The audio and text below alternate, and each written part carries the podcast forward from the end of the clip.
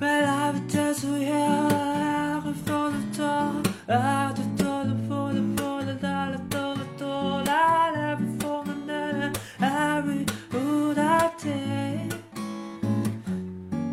为什么我们要读书？他给的理由是，当你不签合同的时候，你得找个事儿干。嗯，就你的人生中不只是工作，就是人是应该有好奇心的，只不过可能我们的教育让我们的孩子其实在丧失，而不是在培养他的好奇心。 I live for the dollar, I do that, boo, but I live for the know that day. 当如果说我是一个具有好奇心的人，这些其实是我来这个世界走一遭，我希望可以知道一些东西。比如说，我现在就特别感兴趣跟我学科没关系的东西。嗯，嗯，我哎，我也是，到了中年都这样。 我也是。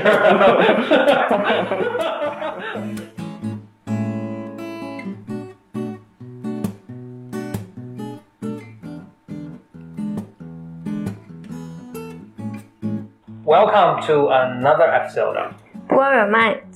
两个人的公路博客。大家好，我是峰哥和峰。我是简丽丽，呃，那今天是三个人的公路工坊，其实是，呃，我们又请到了 Blow Your Mind 的老朋友董老师来跟我们一起聊聊一个最近很火的话题啊。董老师有请。啊，各位好，我是呃董董晨宇，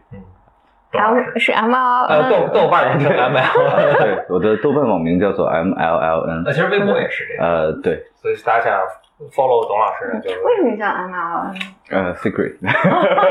每好像每 次录播客都我是这样都问一下。对，好的，上次我们在，嗯，那我先说一下缘起啊，缘起就是就是呃简历你嘛，然后简历现在在，然后董老师最近都是在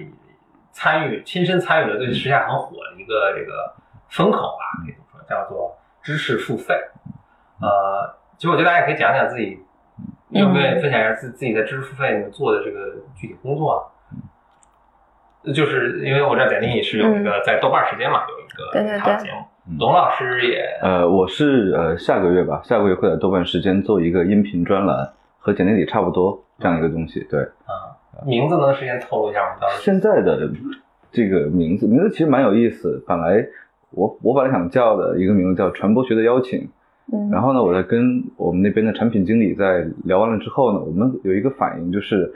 呃，你凭什么邀请我？你邀请我干嘛？我为什么要接受你的邀请？所以可能做一些这个呃市场上的考虑，我们把现在名字暂定为叫“生活在云端”，呃，嗯讲的是数字时代、互联网时代中的人际传播和呃个人境遇啊这样的一个主题。其实呃也是传播学为导引的这样的一个小节目吧。嗯，我就我请邀请董老师来参加咱们节目，是还特特期待嗯。呃，因为董老师本身是做传播学，所以跟这个知识付费就是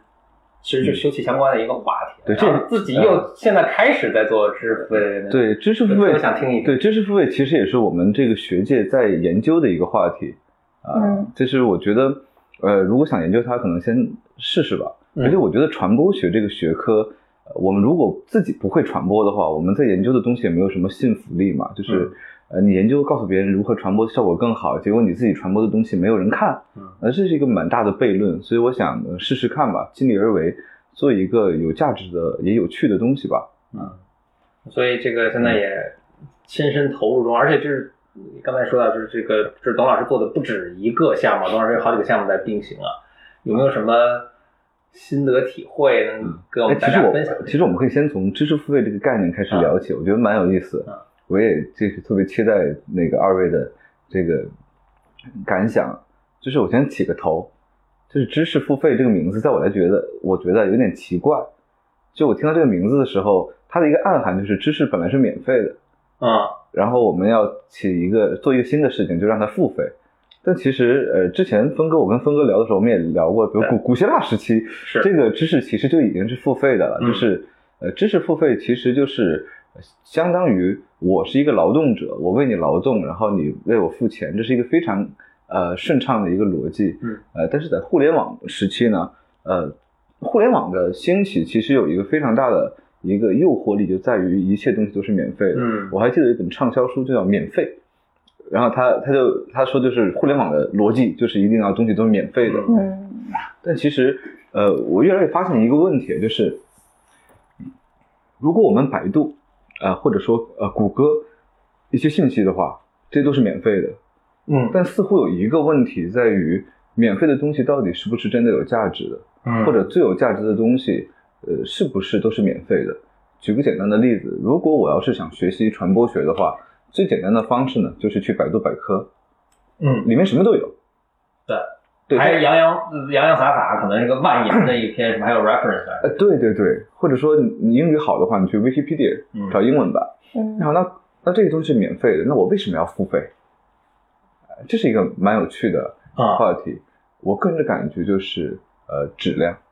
呃，包括 Wikipedia 和百百度百科，说实话，我个人认为它的，我只能说传播学啊，其他的我不我我不是专业不了解，我对它的这个词条的质量其实是相对比较差的，呃，这是第一点。第二点，Wikipedia 呢稍好一些，但是它也是有很大的滞后性的，呃，包括很多有意思的话题在那里面呈现的其实并不充分，嗯呃，所以我觉得知识付费的一个，嗯，它本身是一个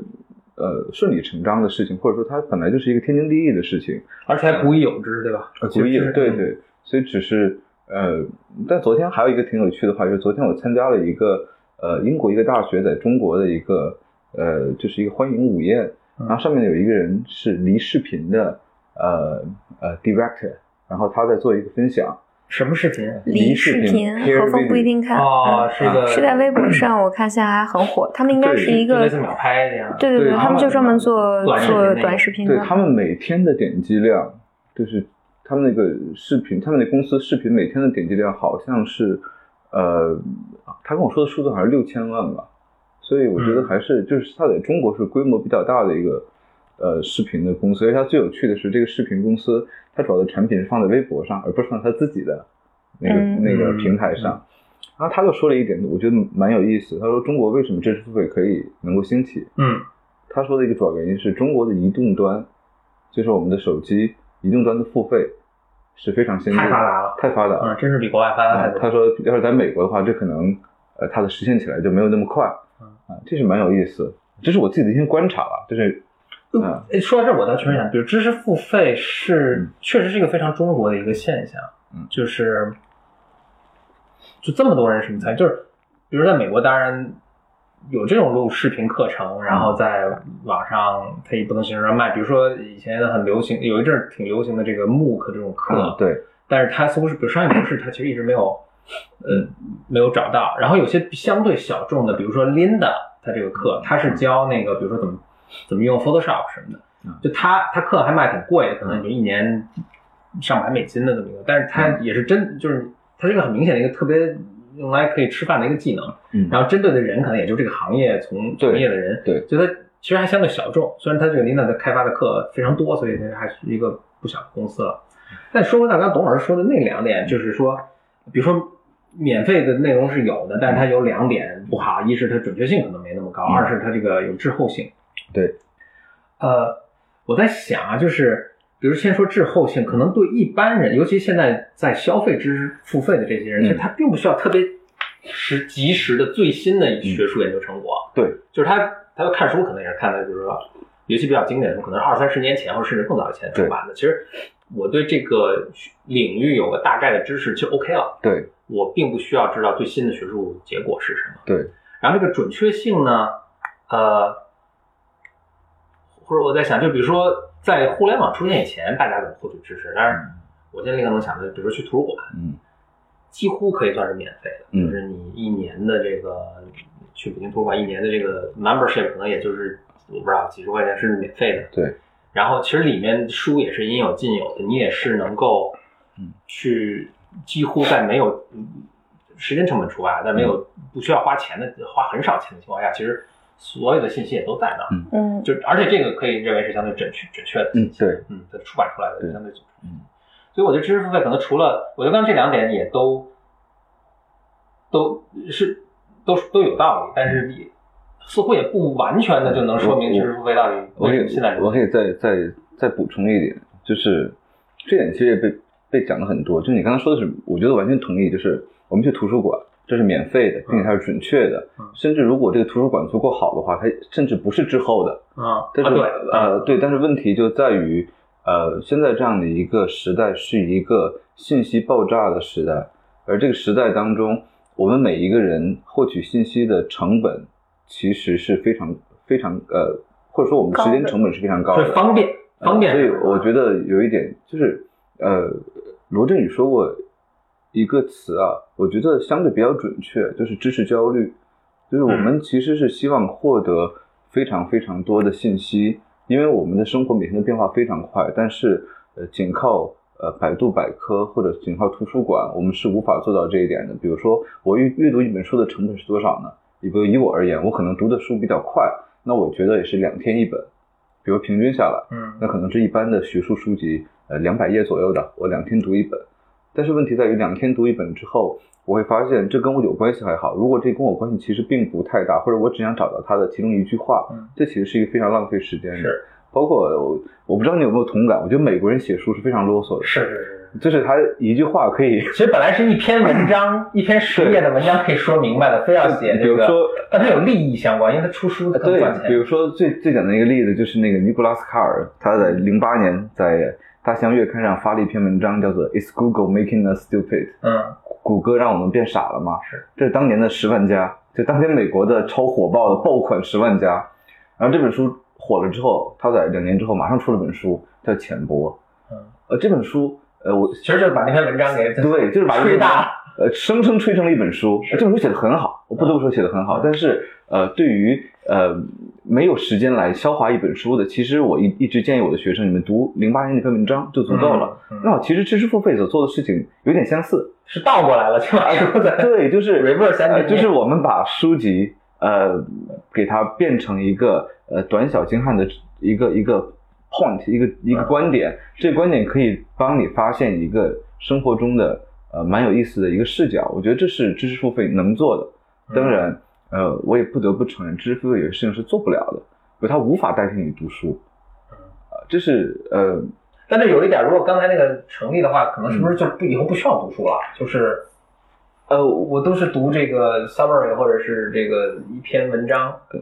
是然后在手机上再读完就完了。对我我我我个人觉得是，哎，我个人觉得是这样，这个呃，首先我们的知识真是爆炸的一个时代，我们不可能什么知识都深入的了解，所以比如说呃，比如简历里心理学的数据，他绝对不会看重 summary，你肯定要一个句一句读，比如传播学的东西。别人给我讲了一本传播学经典著作，我看完那个三千字的 summary，我就不看了吗？不可能。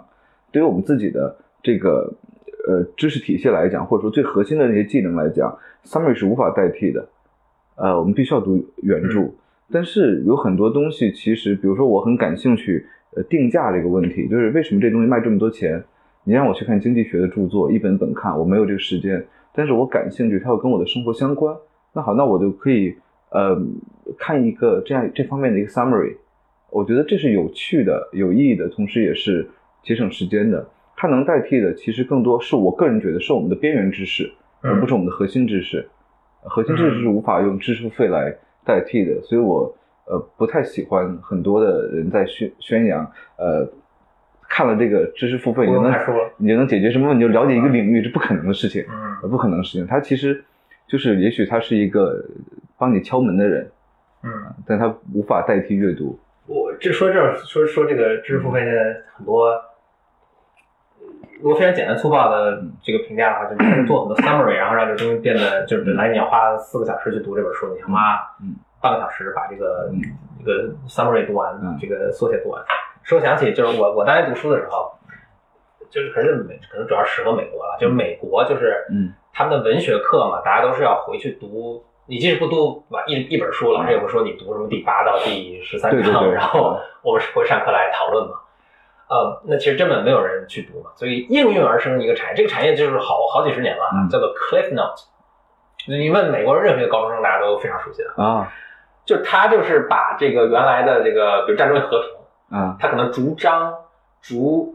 每个章每个人物他都写好 summary，、啊！嗯就是你就是十分钟就能把这个战争与和平说完了，而且就关键点都在哪儿，然后上课能跟老师侃侃而 谈。然后这个是是一个产业，啊就是、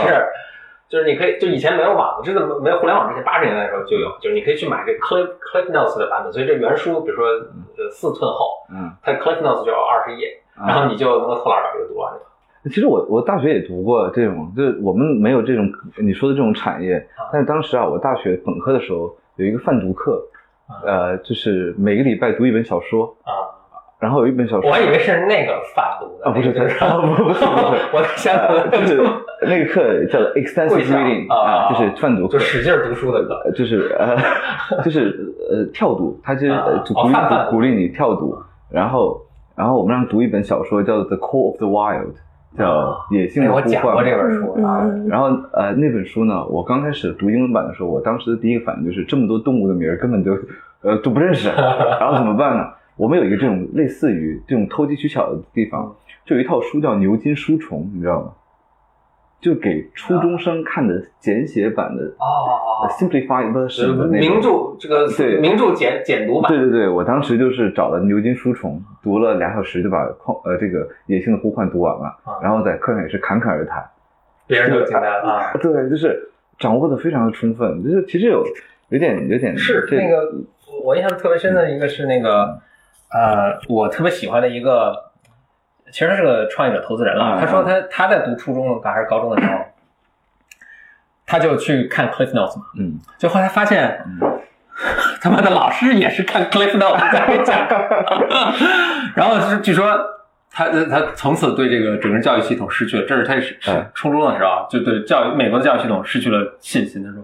我们也在骗老师，老师也在骗我们，这有什么意义呢？嗯 这是一个就 再不认真上课，哎这蛮啊所有意以思这的。是 呃，其实我我觉得可以再往先先延伸一点。其实我个人觉得在，呃互联网时代，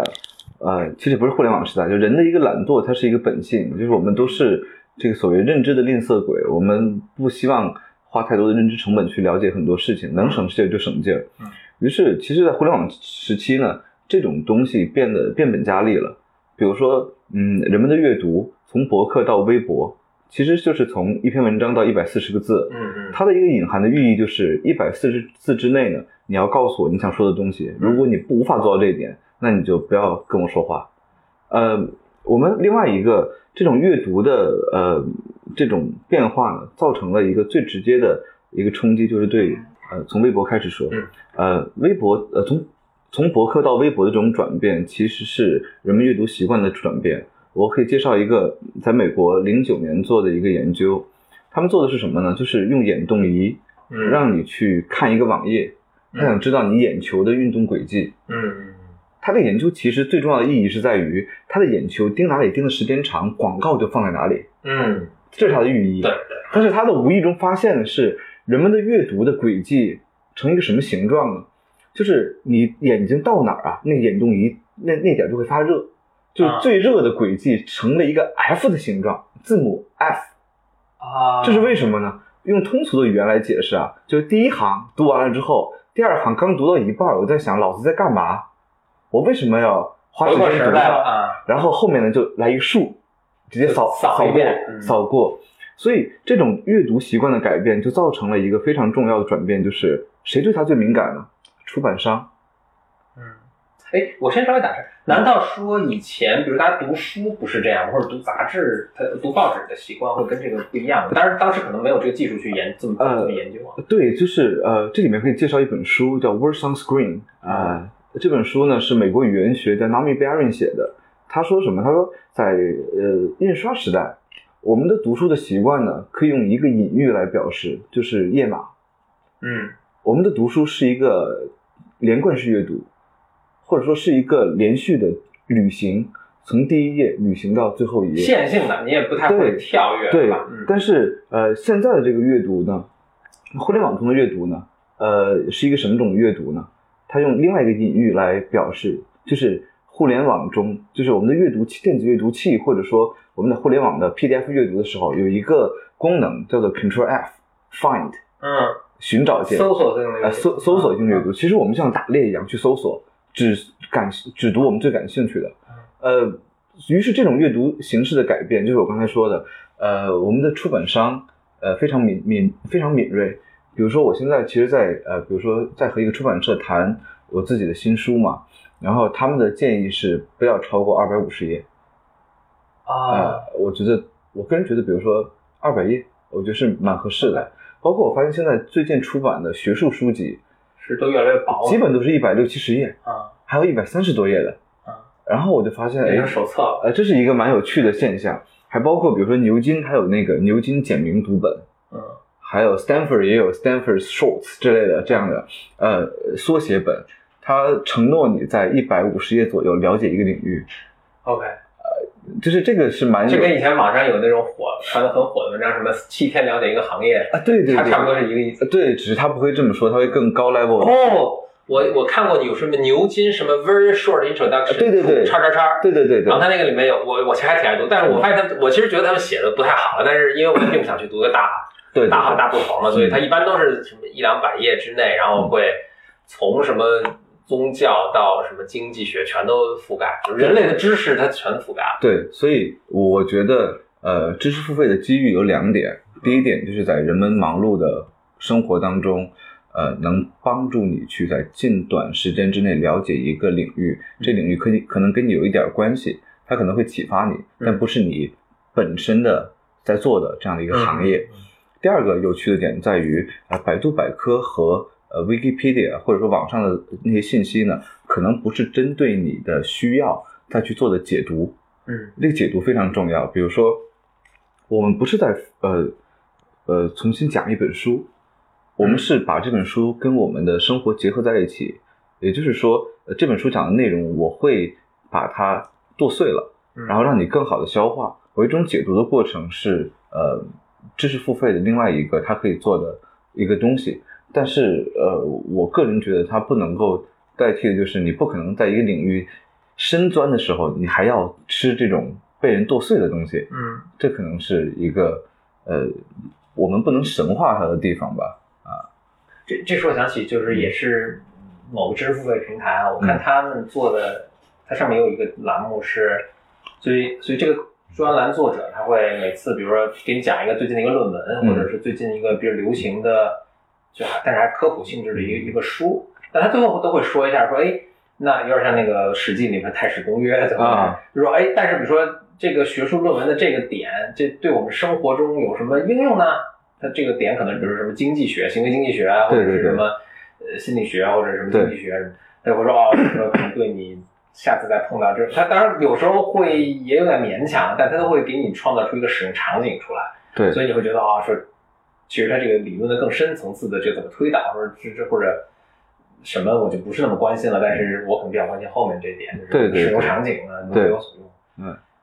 所以呃，我我知道你说的这个专栏，它啊它有很多的订阅的用户啊，是是，啊，对就是是是，其实相当火的一个。对，它非常非常火。但是，只不过有时候我觉得它的书还是偏畅销畅销书一点是，，嗯偏畅销书一点。嗯，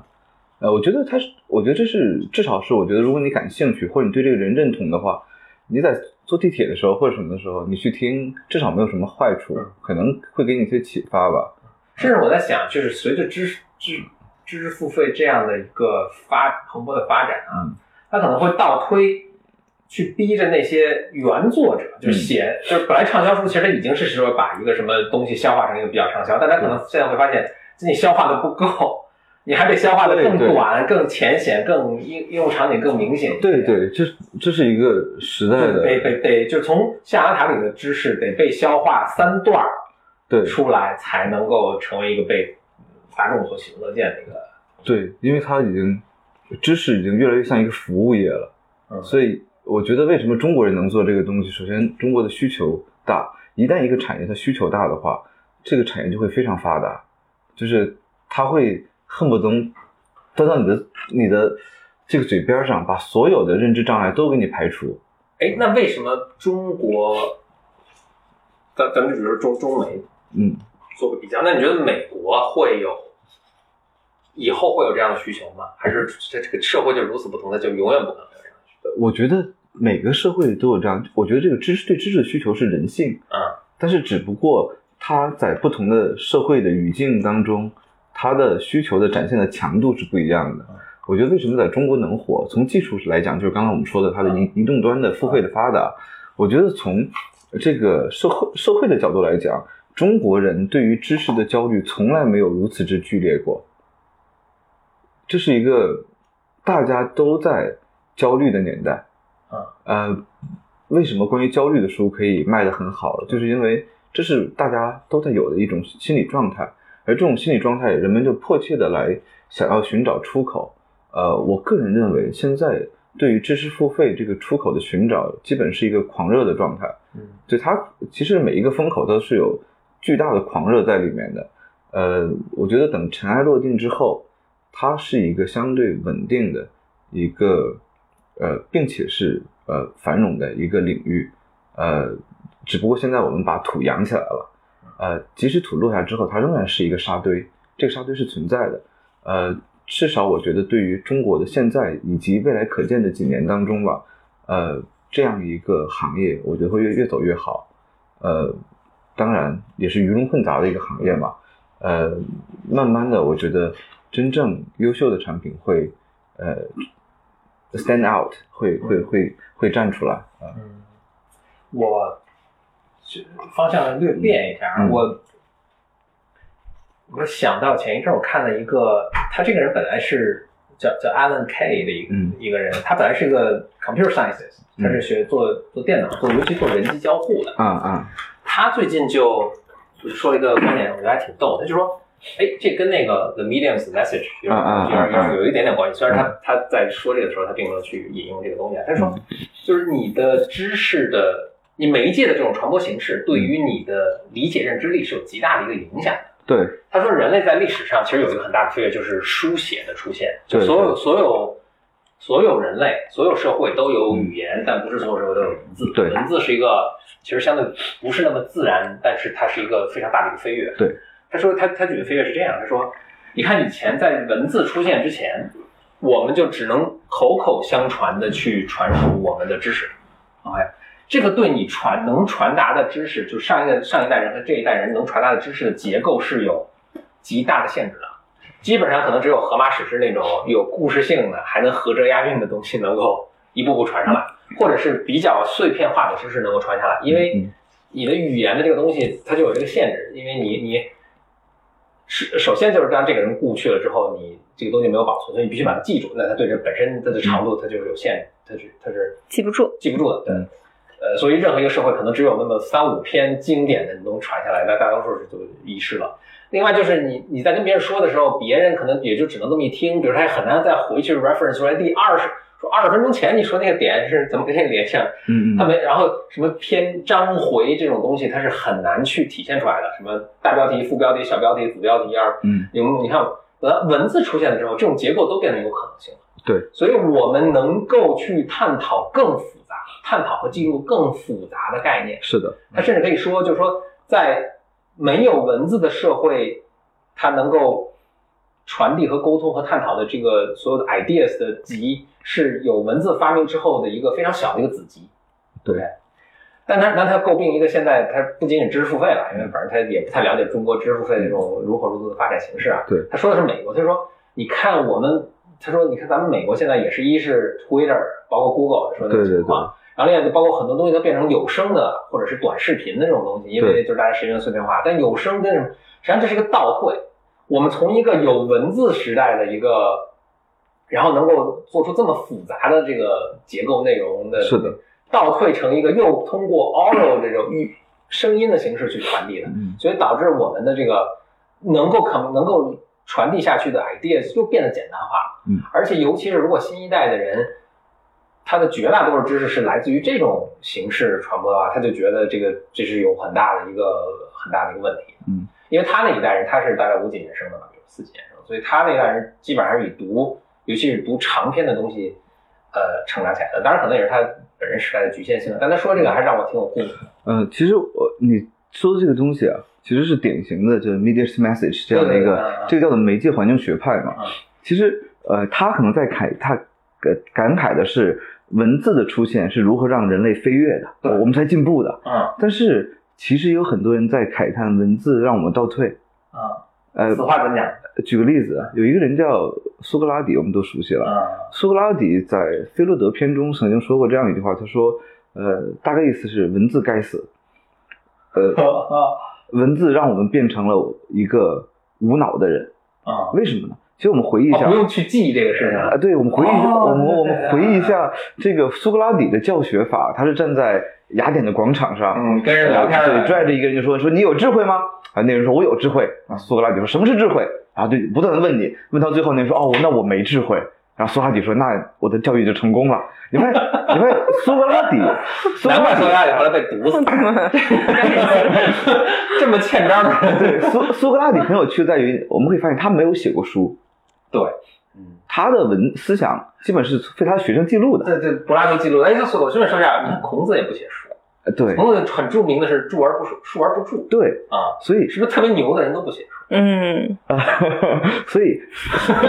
所以在我就想到我其实也没有写书，呃，所以文字的发明其实它的危害是什么呢嗯？苏格拉底的时代啊，呃，口语文化是非常繁荣的，比如说古希腊的戏剧、嗯古希腊的演讲术对，啊，古希腊还有一群叫做游吟诗人。嗯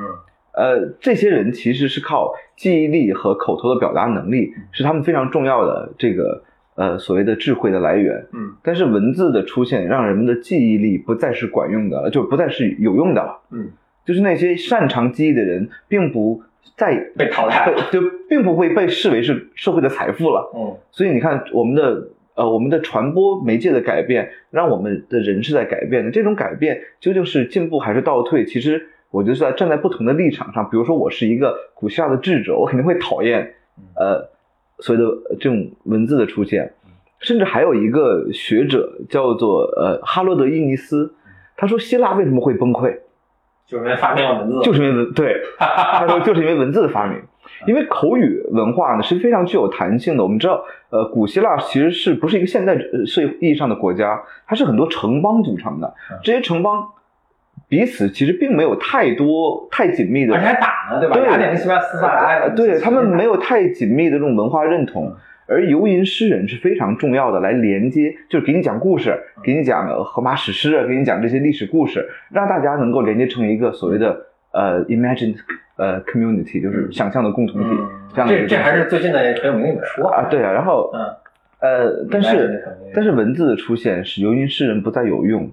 呃，伊尼斯甚至认为，为什么他们会打打起来？为什么会最后分崩离析？就是因为文字代替了口语。所以，其实我们不一定同意伊尼斯的嗯呃观点，但是我觉得，呃，不同的媒介的更新换代的时期，一定会有一群人站出来说，新媒介是进步的，或者说新媒介是倒退的。对对对，呃，哎，你先说啊，啊，所以我我我总结一句话，就是我个人的观点是，呃，不管是文字的出现是好还是坏，或者不管是知识付费这种音频代替阅读是好还呃好呃还是坏，我觉得从技术上它提供了一种可能性，嗯但是我们之所以被它所害的原因是我们误以为这是呃 MIT 的一个学者叫做 Sherry Turkle 他说的一句话，他说我们误以为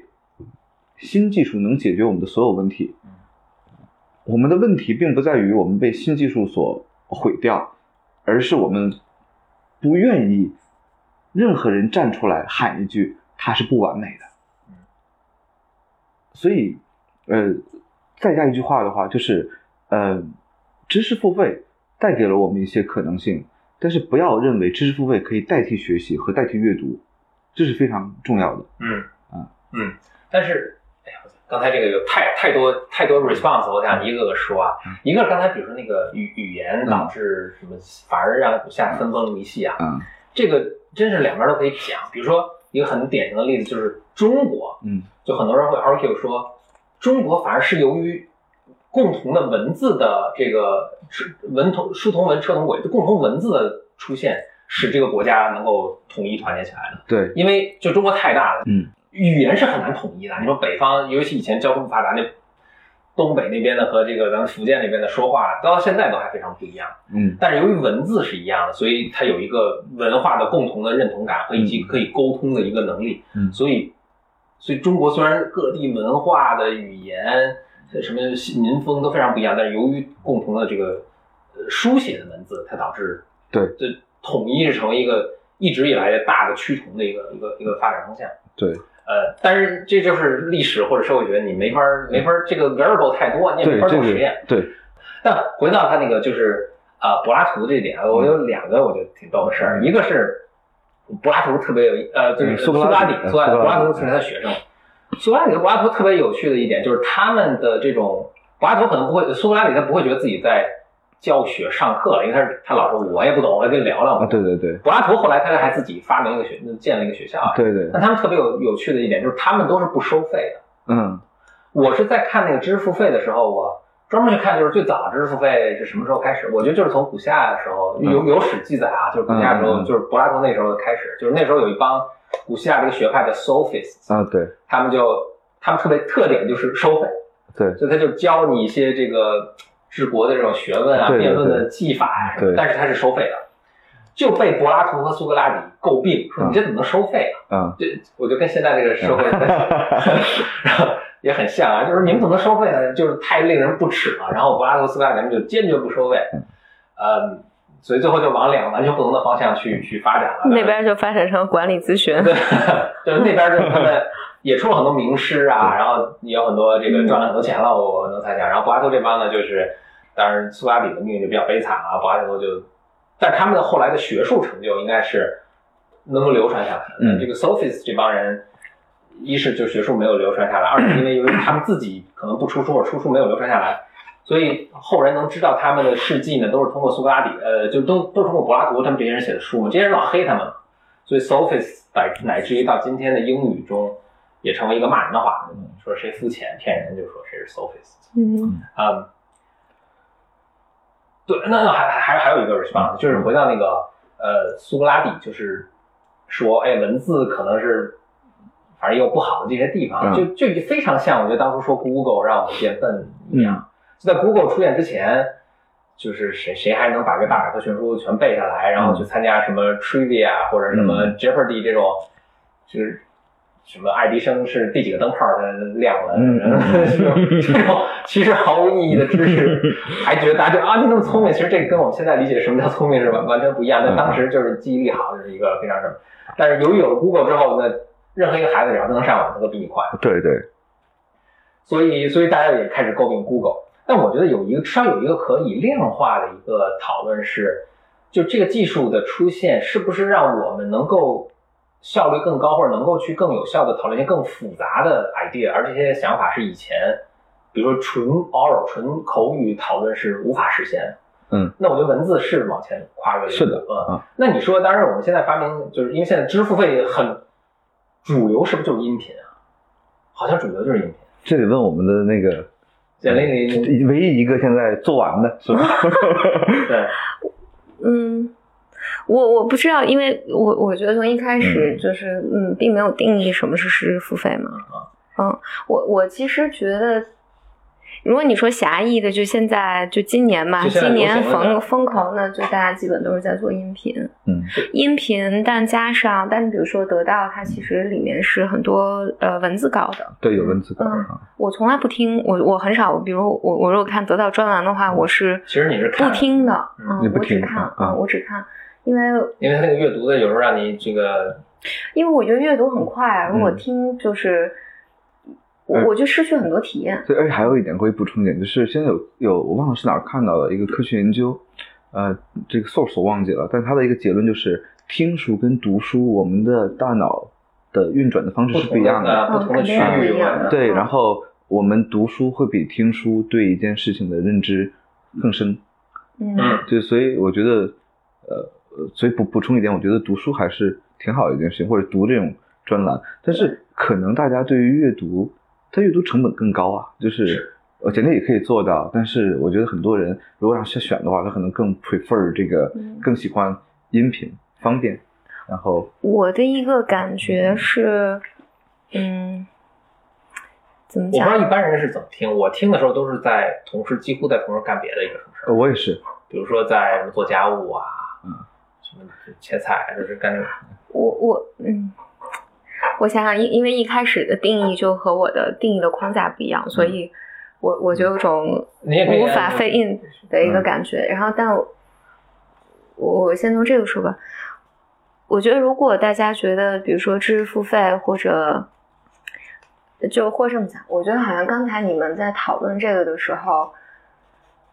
好像是这些知识或者这些人类的智慧，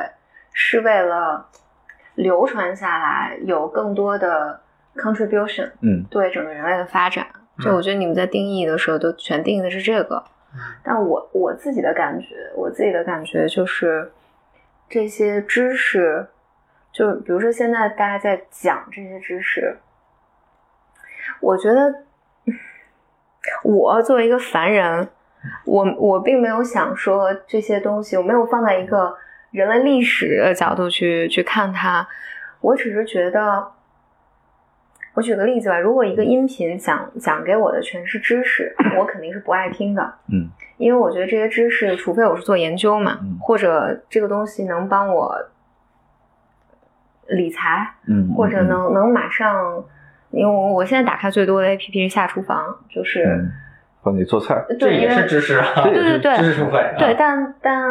但这个东西一定是马上对我有用嘛，嗯所以我才会去迅速的以我的方式去去挑几个菜谱，对，但是我觉得，就是当它变成一个怎么讲产业的时候，嗯我自己觉得最重要的是体验。嗯就我很想听那个，我很想听一个人讲，他讲得特好听，比如说高晓松，嗯就是我就是觉得听着特好听，然嗯后因为它里面有很多八卦、很多故事，有他自己个个人的就跟个听评性书在联里播面。啥啊的对对对对对，对，所以现在有一个形容这种产品的叫湿货，就是与干不货是干货相相对的，就是不那还要呃是有货，对，不是只是湿有货，就是可能比如说十分钟如果干货的话，会交给你五个 points，嗯，但是呢，湿货呢是十五分钟交给你一个 points，然后再不断的故事来给你丰富这个东有西。点像以前新东方那个，但嗯但但是我觉得，如果说干货湿货的话，嗯我觉得我这样的人肯定是湿货真的能带走东西。我也，就是呃，但如果是干货，就是你说十分钟给了我五个，五个什么东西，嗯我我其实是一个都记不住，因为这个东西，我觉得人怎么去习学习到的东西，就不是这么 work 的。嗯嗯， 就是对你啪啪啪啪啪给了我个知识点，我是没有办法记住的。这就回来说，就刚才这是嗯可能几十分钟之前讨论的那个，就比如说所以你看咱们就就因为不是写出来的，所以就没法那 种简单的印证了你的对，印证了 就 Alan Alan K 的这个这个说，不也就印证了我们的记忆力在衰 退。都都中年人了，哎， 继续就啊，就就刚才说的那个，呃，我把一本书把它总结成几个 points， 啊，嗯我觉得之所以那个东西会对我没效，就是看一本书会有效，就我觉得那些废话是必要的，对于我来是说，佐料。完全不是废话，因为它看起来是废话，但是是因为，或者这么讲，我觉得心理咨询也是这么讲的，你你你。你作为咨询师，你知道这个来访者的问题在哪儿，这个是这件事情事情是容易的，但真正困难的是让他理解到他的问题在哪儿，以及他可以做什么样的改变，那个是困难的。嗯所以我觉得就知识一样的，就是你去跟别人讲这些知识有一二三，这嗯个是容易的，但你怎么能让别人能 take 这个是困难的。对，是的，嗯，嗯，这我所同以意。嗯，所以我我觉得多少有点知识付费的。当然，有的时候就像我就是为了找一句话，所以我不想看这本书。嗯你对你我我只看了这个呃 summary，然后这个就对我有帮助。但我觉得你真的想 take in 一个特别典型的就是嗯比如说文学作品，嗯它就确除除了你是为了应付考试或者是上课跟老师能够对答如流的话，你去看 Cliff Notes。但反过来，你比如说，呃，我说战争与和平，哇，他我可以一句话总结，说讲了在拿破仑战争时期的这个起伏跌宕的啊什么家族的什么这那那那那。但其实它最终它这当然不是人家写这书的目的，人家写这书是说哇，你你你看到一个人的命运的这么什么，你能深置其中，然后引发你对比如个人命运的或者一些做嗯思考。但是你给一个 summary 的话是很难引起这种共鸣的。那文学我是能赞同嗯对，但其实有一些平台啊啊也在做虚构类书籍的知是的识付费，的，是的啊，比如说我跟一个朋友聊过，我说怎么讲啊？是的啊，呃，我倒是很好奇。然后他说举个例子啊，我们随便举个例子，不一定不一定是真实的例子，我虚构一个，比如说《围城》，嗯，我要讲这样一本书，那我怎么讲呢？他跟我说，很简单，《围城》里面我们知道的一句话是什么呢？说爱情或婚姻就像围城，嗯，进来的人想出去，出外面的人想进来嗯。好，我们要讲的就是，其实钱钟书表达的并不是这个意思。嗯，他其实不是在跟你叙述一本书，而是在嗯向你解读这本书的呃他所传达的 idea，就是把虚构变成非虚构，嗯，然后变成这个解构什么 deconstruction 啊对对那那那啊我我就接下这个问题这就就不是来读了，书了。啊对，那这个问题就来了，我为什么要听他来跟我讲这个？对，这嗯是一个非常，所以我觉得虚构在我看来，我个人还没有看到特别好的，可以把它变成呃知识付费嗯产品的，因为文学都要知识付费，我觉得呃我可能比较保守，啊，我觉得这个不太能接比受较困难。对，啊嗯，哎，但但我觉得这个可能最接近就是评书，评书联播，评书联播，评书联播，因为他讲的都是故事嘛，嗯然后但说书人是，就他讲的有情感，嗯，那就是那是等于重新演绎，它不是说把一个原来讲四个小时弄完的书变成十分钟。评书你可能也讲了，还是讲四个小呃时，对，等于给拍个电影。还有一点对对是，呃是我们讲书的，比如我们帮帮别人来解读一本书，嗯我们的角色是什么？我们我们有多大程度上应该把我们自己的认识、我们的理解、我们的感悟给别人？那好，比如说我是一个 nobody，我来给你讲书嗯，别人买这个产品是冲什么？是冲这本书冲书他想看了解啊不是冲，你而不是他想 care，他 care 你是谁，你想给他分享什么东西，所以这是一个很大的一个悖论，就是我们应该掺掺进去多少自己的私货。呃，一般来讲，现在这种平台上是尽量不想让，如果这个是可以标准化的来去推广的话，大家是不太希望一个 nobody 来参加自己很多的私货的。那这样一来的话，文学作品就是一个很大的问题。评书它是一个艺术的再创作，对，比如说他很多为了，比如说有很多扣，为很多这所谓的这个吸引人的一些点，吸引人再继续听的一些点，他每一集的最后都应该设一悬念。嗯那好，这个悬念其实就是再创作。本来那个书中没这个悬念，他偏要说说这个呃黑影中来了三个人，如果你想知道他们是谁，且听下回分解。那书中人家 其实一看三个人就是三个宋妈蛋，对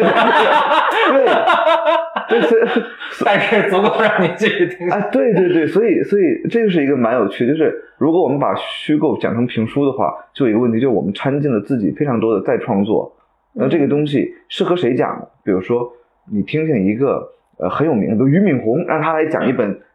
呃文学作品，他讲很多自己的感悟，大家是很付费的。或者高晓松其实就啊是对在做这个事。对高晓松能做。做这个事儿的前提是他是高晓松，嗯那，这个就没法复制了，所以其实对平台来说意义不大。对，这意义不大。它是一，如果它没有复制的话，这个产品其实就不是一个可以标准化生产的产品，它的规模就一定不会大。如果规模一定不会大的话，在互联网就没的人这样一做个了竞争当中，是没有人会做这种事情的。这个时候我前两我前两天还嗯在，哎，这就是我前两天写写的一个文章的时候，就是说，就是一旦知识付费，它变成一个这种工业化、半工业化的这种生产，嗯因为尤其现在是这种，反正在 VC 去推动下做支付费平台，所以你必须要有一定量，你必须达到一定足够多的人，嗯你必须要有量产，你必须就是非常标准化，嗯嗯我我我现在这个呃，这个董老师最近在比如说嗯做一些书的内容的时候，嗯嗯嗯你会看到它的标准化其实非常严格的，对对，就是 opening 几个是的是的这几分钟要说什么，就是的是的非常严格，什么结尾要说什么非常严格，然后中间多少段要等于打要断一下什么，这是非常非常严格的。对，它能就简直是就是。就这种标准化呢，当然它有个好处，我觉得它这就是大家做出来质量其实差不多，不会有对特别烂的。对但是就前两天我跟那个简历也聊了，就是标准化的制作都是一个拉拉高平均值，但它会拉低峰值的一个东西，你很难对做出一个特别特别好的产品艺术性它嗯有自己特色的一个一个。呃对呃对，我我我自己也在做一些这方面的尝试嘛。呃，我可以说跟我合作的编辑，我觉得他是非常非常专业的。如果从生产流程这一块儿，嗯他会非常非常的指出，比如说简单简简单来讲，这个书你要讲三点或讲四点，你把它总结为三四点对，每一点要什么？要这个呃观点先行，先把观点告诉别人，再举例子来去支撑你的观点，这是为听觉服务的。对，OK，他会做很多标准化的流程，这种标准化流程，我举个例子，就像麦当劳和肯德基，啊，你在美国高速随便一个高速公路出口出的吃的肯德基或麦全一麦样当 劳或或 Burger King，味道全一样，或者你到中国来吃都是啊一样的， 都是一样的，啊完全都是一样的。但是呃，我们需不需要麦当劳、肯德基呢？我们需要，嗯呃，它是一个可复制的一个一个基础嗯。那比如说，我们同时也需要吃一些特地方的特色小馆儿嗯，嗯啊，我觉得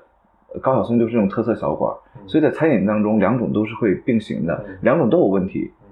都有问题。就是你想吃点当地特色的话，你不会说我想去去那堪萨斯州的肯德基看嗯看有没有什么不一样的，不会有不一样的。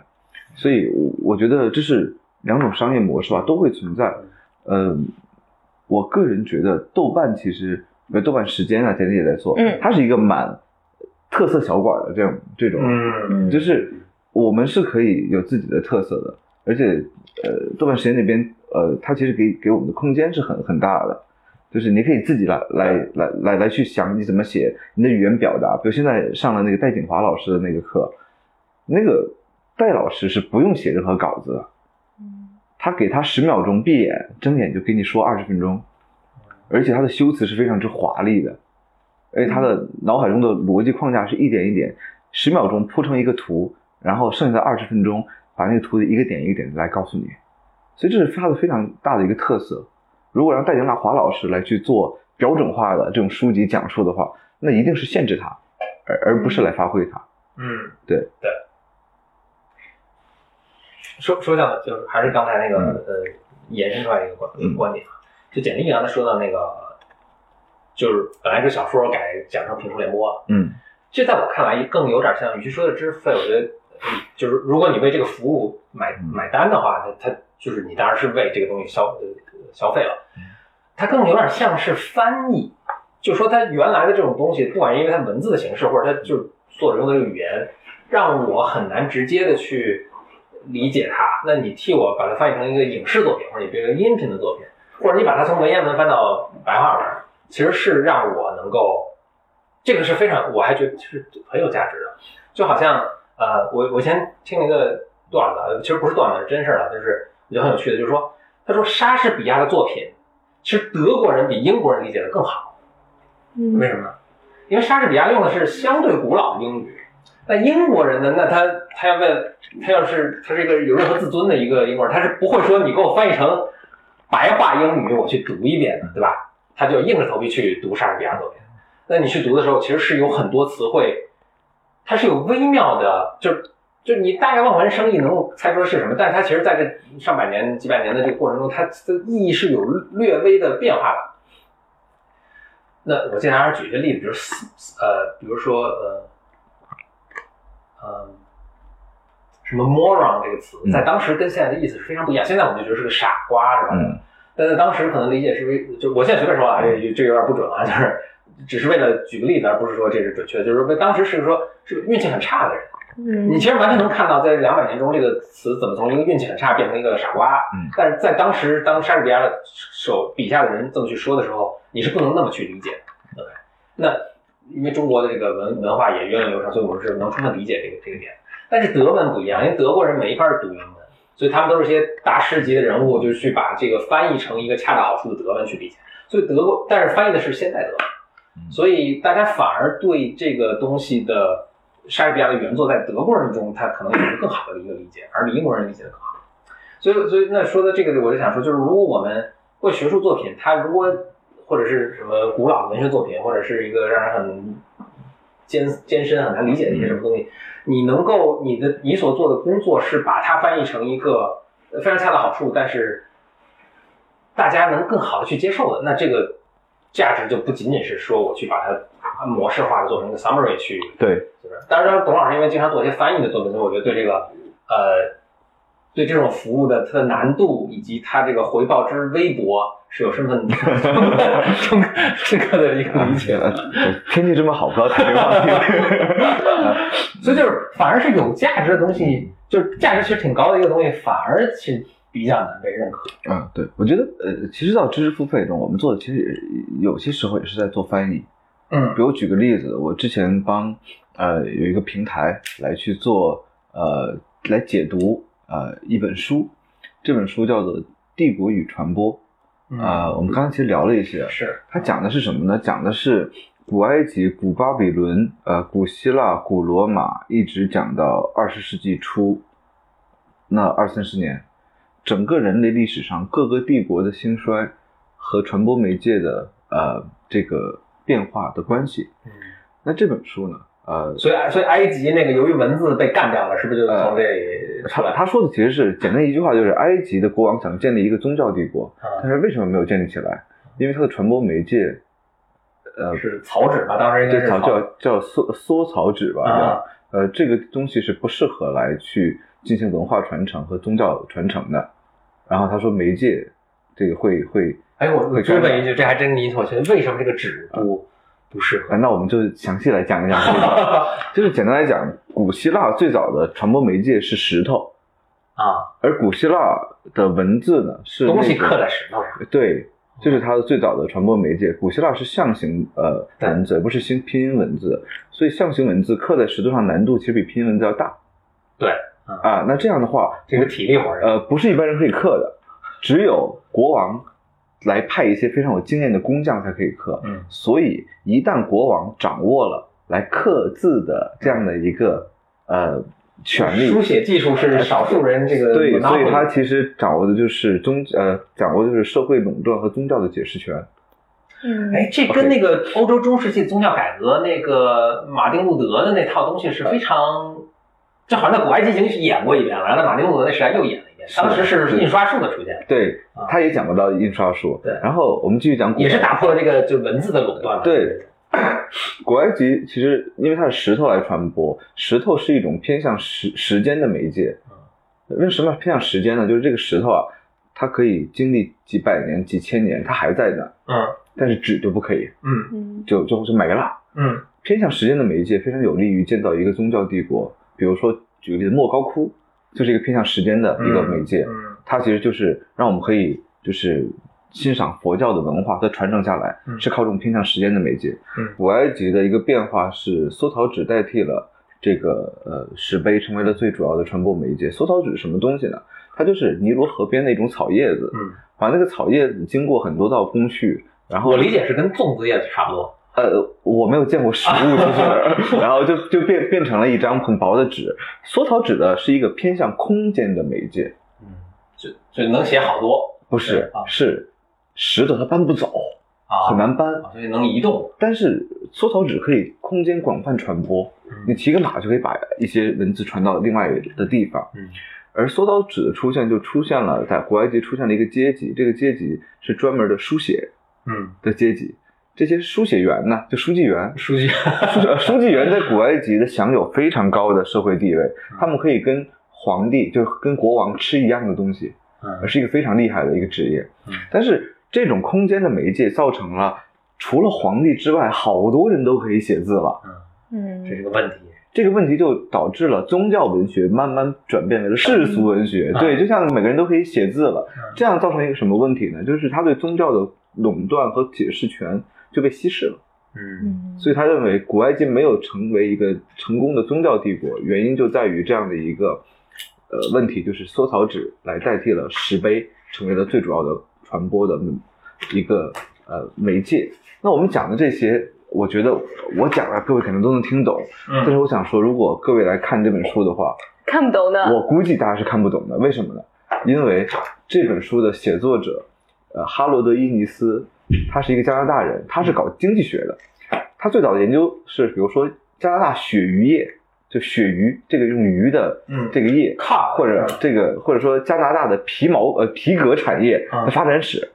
他在最后人生中最后十年突然想研究传播媒介与帝国关系，于是剑桥大学请他做一个讲座，叫《帝国经济史》，他就就去了。讲了一去会了儿之后，根本没有讲讲没有讲那个经济的任何东西，就讲媒介和这个传呃帝国的关系。因为时间非常有限，他要纵览整个，他要纵览整整个人类历史，所以他做了一件事情，就是每一个历史片段就讲一句话，啊然后把它变成一本书。这本书非常的晦涩难难懂嗯。我当时读的时候呢，是左边一本《帝国与传播》，右边一本《世界通史》，嗯就就就对着看。嗯人家讲几句你就不明白了嗯，他一段话一个时期就就直接略过去了，嗯所以这是非常不 reader friendly 的。嗯然后他为了解释帝国与传播，他又写了一本叫《传播的偏向》，更解释的来更详细解释空间偏向、时间偏向的媒介。然后大家发现还是看不懂。然后他其实最后写了三本书，大家都觉得非常晦涩。这三本书呢，我推荐学生看其中的一一一章，你只看最最好理解的一章，然后我还会给他们一些辅助材料，让他们去理解就。辅助材料是原文的什么二十多倍，呃，对，就是就是他的一个特点就是，甚至就是有一个人叫麦克卢汉，就是我们说那个 Medium Message，、嗯他和伊尼斯两个人是非常好的朋友。嗯呃麦克卢汉说：“说我写的书就是在为在为伊尼斯啊做注脚，嗯，嗯因为伊尼斯的每一句话都是一篇文论嗯，就非常浓缩的。是那好，这样一个问题就是，普通人看不懂。嗯那知识付费我们能做的一件事情，就是把它解释的你能看懂。那这个问题并不是说这个知识有多么多么艰深，其实这个知识我觉得其实刚才说出来咱也能看呃能也听懂，能能能听懂，但是学术研究者他写书并不是为了照顾普通读者，嗯他不会为了我们能听懂而故意放慢速度，或者说故意给他讲讲几个故事，他不愿意这样做。所以知识付费可能一个我们能为别人提供的就是啊，OK OK，你没有经过这个 reader friendly 的写作的训练，没关系，你写你的，然后我们作为一个转述者，我们把你的东西翻译成能够理解的语言，我觉得这可能是知识付费呃其中一个作用吧，嗯，就是啊。Mm. 嗯，刚才所所说的那个翻译的问题是，我听起来这个更像是教育，嗯就是我我自己的一个感觉，嗯嗯在做比如说所谓知识付费啊，我其实更喜欢内容付费这个嗯词，因为我觉得它更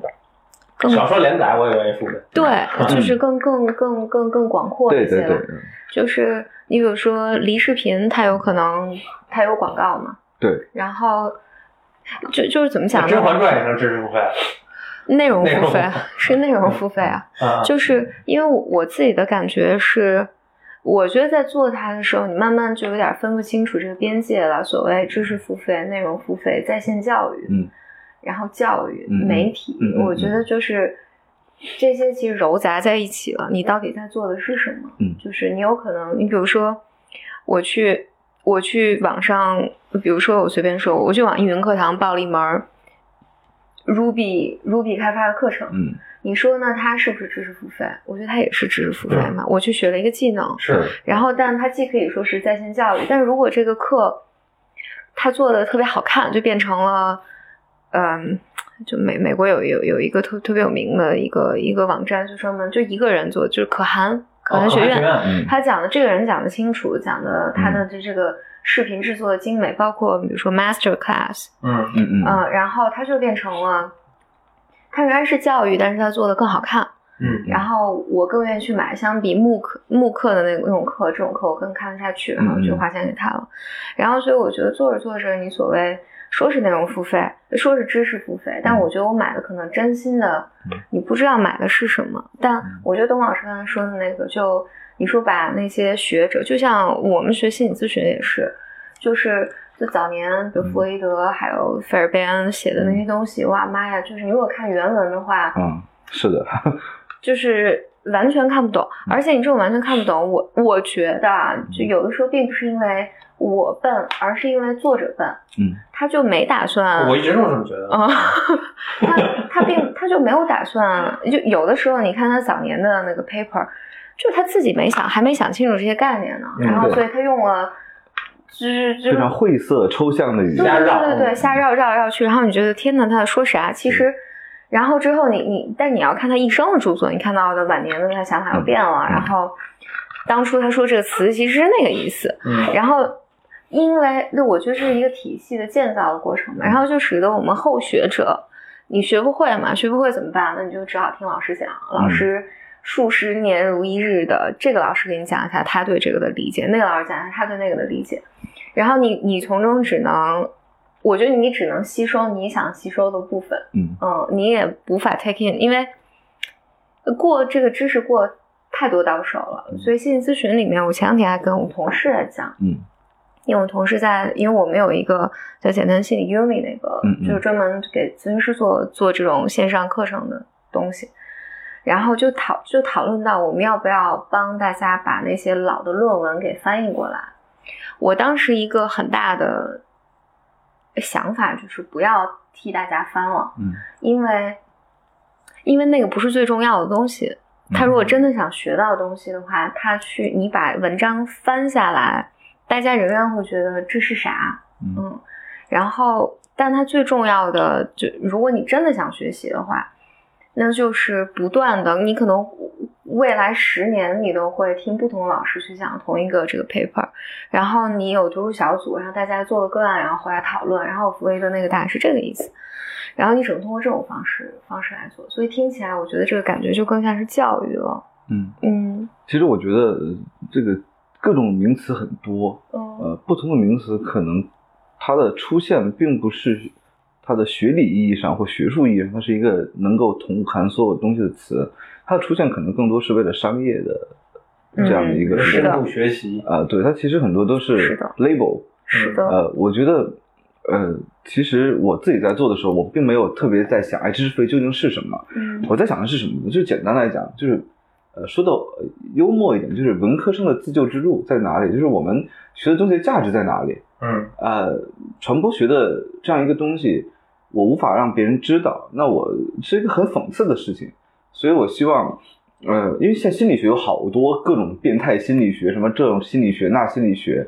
呃，当然是鱼龙混杂。但是我觉得心理学做的非常好的一点在于，因为心理学跟我们的生活是有关系的，所以心理学者很多心理学者愿意迈迈出这一步去接近呃嗯需要他的人。嗯传播学其实也有跟我们的生活很有关系的一部分，比如说呃很有名的一本书叫《非暴力沟通》，嗯那嗯这其实是蛮重要的一本传播学的著著作。呃，还有很多心理学的著作被我们拉过来说是传播学的著作，也会有有一些。我心理学一直认为非暴力沟通是心理学的工作。呃那我们这 个大大大家都互相这对个我们我声称这是对对对，其实这是蛮有意思，就是我们一直觉得这个是呃人际传播的一个著作。那不管如何，比如还人人际传播还有一本书叫做呃桥呃桥不是墙啊、呃嗯就是人际沟通应该是桥梁而而而桥梁，而不是一一堵墙。那这些书其实跟我们的生活是有关系的，但是我觉得呃至少在国内，呃很少有传播学者愿意往前迈一步。像心理学者一样，把它介绍给真正需要它的人，嗯我觉得我在做这件事情的时候，呃，我并不是说这些书的观点都是对的，但是我会呃忠实的来把它介绍给你，让你理解一种新的呃 perspective，哦、看待世界还可以这样去看待。但是我从来不觉得我跟你讲的非暴力沟通，你就真的非暴力沟通啊会呃了了，会会非暴力沟通了，我觉得这是不可能的。对，呃，所以呃，其实我在做的时候，我也跟呃豆瓣时间的呃我我的编辑在聊天，我说我们能做的就是把这本书讲给你听之后，我会我们会推荐几本啊、这方面的书，你愿意看，你可以继续来去阅读。我觉得我能做的就是一个把你招呼过来，说你看那还有这样一一群东西和一一一一群书，如果你感兴趣，你可以去读读它。其实我就是一个召唤师，你知道吧，就是嗯来召唤你去做这个事。呃，这是呃知识付费，我觉得在我看来比较好的一个定位。简单来讲，总结就是两点：第一点，我往前迈一步；第二点，我拍拍你肩膀，召唤你去看一个东西。我觉得这是我我能做的，诚实的讲，这是我能做的。我不能做的就是你看完之后，你说我懂传播学了，不可能。嗯这是不可能的事情啊。所以，呃，我觉得这种知识焦虑会造成一些消费上的狂热，在现在这样一个阶段，比如很多人声会声称，呃，看看完我这个视频就解决了什么问题嗯啊、呃但是我觉得，经过一段时间的沉淀之后，人们会了解知识付费能做什么，同时更重要的是了解知识付费不能做什么。我觉得这是一定会慢慢理性下来的一个东西，只不过可能作为呃一个商业模式，大家现在更想的是如何在一个风口还没过去之前，啊、嗯尽快的把钱给给赚到啊、但是呃，我觉得这个无可厚非，每个人都有自己的屁股，屁股决定脑袋。但是从长远的来讲的话，我相信大家的理性会更好的处理知识付费不能做什么，它在我的生活中究竟应该是什么样的一个一个地位，并且那些从来不读书的人有了这个东西，了解一些呃知识，了解一些思想，我觉得总不是坏事，嗯因为很多人其实不读书的，嗯，嗯就是他嗯没办法变得更坏 了。就是他他的生活，就是这我仅从阅读方面啊，啊不是他的生活整个会变坏。从阅读方面，他不可能再坏了。那嗯所以聊胜于无吧，对就是这样。嗯，我我刚想说，其实做知就是所谓所谓知识付费的时候，因为我还跟嗯不少平台有、有有合作了，嗯，有一个感觉就是，尤其说到心理嘛，嗯那大家知道我都是做心理的内容，然后让我会特别痛苦的一件事情就是，嗯，他说你这个你这个内容一定要有用。嗯一定要有用。然后，嗯，所以尤其心理的内容，它给给大家很多就是很容易想到的，就是，哎，嗯你来解决一下，婆媳关系，对对对对对，你来讲一下怎么管理家庭，然后讲一下这个人怎么变自信，然后讲一下这个。嗯，就就就，我觉得每一个命题，就是我听到都觉得很痛苦，嗯难嗯，以就是，嗯，然后我就不断的在说这个这个做不到，这个从知识上做不到，嗯嗯然后哪有这么容易的事啊儿？我我我没有办法给你讲一个，嗯就是你你让我如何列大纲，就如何有逻辑，嗯这个都都做不到。就是说，你说我你听我这个课，然后人生就幸福了，嗯嗯嗯。或者你听我这个课，你就知道怎么现在有改变有好多人生幸福课嘛，对对对嗯嗯，然后或者你听我的课，你就知道怎么和你老公相处了，嗯，然后你听了这个课就知道怎么，就是哎，那就是嗯那大家这个初就说这东西要有用嘛，这个初衷是很容易理解的，那我们付了钱了，那对吧？嗯对对对，那，但我知道，比如说很多时候做内容也不是你主动想做的，而是别人来找你，所以你也很被动。但是，那如果你这个东西不确实不能，我只是就站在这个 devil's advocate 这个角度上，你对我就没用的话，那我真的为什么要去听呢？那这个不不该做吗？比如说，尤其刚才董老师说那个，咱们也同样的那个问题，啊我为我一介小民，我为什么要知道传播学和帝国的呃对 对关对系对，其实？Why？呃，我我我可以讲一下个人的理解。呃，我自己在几年前就曾经想过，当然没有知识付费这个词，我就想过，比如说一些有没有可能做一些文学啊、艺术的一些培训，或者那种以前没有知识付费嘛，我们就嗯就培训嘛。嗯然后我觉得不可能，我很快就打消了这个念头，因为我认为在中国的这样一个就前几年啊那个语境当中，所有能够挣钱的或者能够生存下来，我们且不论挣大钱，生存下来的这种教育业都被一干定了一定是 英硬语硬需求，考证儿，对，要么就是你可以帮助他考证儿，要么就是你可以发给他证儿，嗯嗯，这是一个硬需求。嗯。所以，呃，是不可能的，并且如果你看这个，呃，能够做的盘子的大小，硬需求一定还是那个巨大的盘子，嗯，你知识付费是干不过新东方的，嗯，这是就是当然也不用干过，就是说我自己能能生存也能生行，存就可以也行就是但可能连生存都不行啊，。对，前年我觉得是不可能的。然后这几年呢，我再有一个想法，就是你为什么要知道帝国与传播的关系？我的第一个反应是，绝大多数人是不需要知道的，嗯这是必须要坦白的。嗯，这要正视这呃个，对，这是这是你不需要知道的，并且不需要知道，你也可以过得很好。嗯，嗯，说不定还过得更更好。 对，因为因为因为《帝国与传播》这本书说到最后，其实是在批判啊、现代的社会是以空间偏向的媒体压倒了时间偏向的媒体，就是我们在不断的最大的包袱在后面进行地理扩张。嗯互联网是在进行，他那会儿没讲到互联网，比如广播是嗯在进行地理扩张，但是文化的传承是非常薄弱的。嗯，呃，书籍是在进行地理扩张，它嗯它文化传承它居然也是薄弱的嗯。于是，反正总是比上比不上刻在石头上。就他他怀念的是谁呢？怀念的是古希腊的口语时代。于是哦他伊尼斯批判的最后说了一句话，他说：“你肯定会问，你在批判书籍，那为什么你还在写书嗯？”伊尼斯说：“我写的也是垃圾。嗯，就他是一个彻头彻尾的，就是 呃批判这个挺 实在的这个书籍的这样一个人。那好，那这个跟我们有什么关系？你看完之后可能还会焦虑啊。如果他是对的话，那我们的时代岂不是很糟糕？是就是为什么你要你要去听他？我个人对这个问题有一点答案，就是作为一个传播学者，比如我现在在做豆瓣时间的一个策划，我一定是有选择性的来给你讲。呃，比如说，呃，帝国与传播，它其实是媒介环境学派的一个奠基之作，但是我不会给你讲媒介与传播，因为从古埃及入手来理解这个这个知识，我觉得是一个低效的，那于是其实从媒介环境学派的这样一个视角出发，呃，第一位是伊尼斯，再往后就是麦麦克卢汉，我们嗯，这媒介记记信息这哥俩的是同时代的啊、是同时代。的。呃然后呢，在第三个著名的人呢，就叫做呃尼尔波兹曼，《娱乐至死》啊、哦，我从尼尔波兹曼后面的咱还有所耳闻。对，我从尼尔·波兹曼开始讲起，他讲的是呃电视，呃电视至少跟我们也还有一定的关系。虽然我估计咱们三个都不是看电视的人，但是、呃，小时候还是看过其实我们看的网络的那些综艺啊、电视剧啊，其实也是啊，也是电视啊，只不过它转换了一种呃媒介，媒介平哎台哎。纯好奇，所以每一个呃媒介都被批判过嘛，从书。呃从印刷对吧？从文字到印刷到啊对电视，对互联网应该也有人批呃判，过。超多啊，嗯，所以我那个哪个经典的，嗯，就能够像刚才说那几位，就是有五我十年之后就是那个，简简历里有就简历写了一个，简历没里有没有没有没 有，我我只我只我只是突然想到一个，我只是突然想到一个，好多人会 blame 说，嗯这是因为这两天我在想一个事儿，比如说有有家长找过我嗯，说那玩游个戏人都是互联网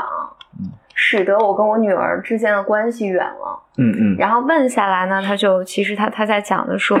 其实女其实际上是女儿现在去上大学了，嗯然后女儿有更多自己的想法了，她家长就赤裸裸表达出这个观点，他就说，我发现以前我说什么她都信，嗯然后现在我说什么她不信了，嗯嗯她信了网上那些东西，所以网网网是个坏的东西，嗯嗯嗯然后还有就是游戏了，就是游戏使得我儿子变得特别糟糕，嗯但其实不是，是这个家庭关系本来就是糟糕嗯，的，对，是的呀。然后只啊是、只是游戏跑进来当了一个替罪羊而已，嗯嗯，其实没有游戏的话，就会有其他东西。对，来然后对对我我觉得我、其实啊嗯你说其实刚才简历里说的那个，其实我也会在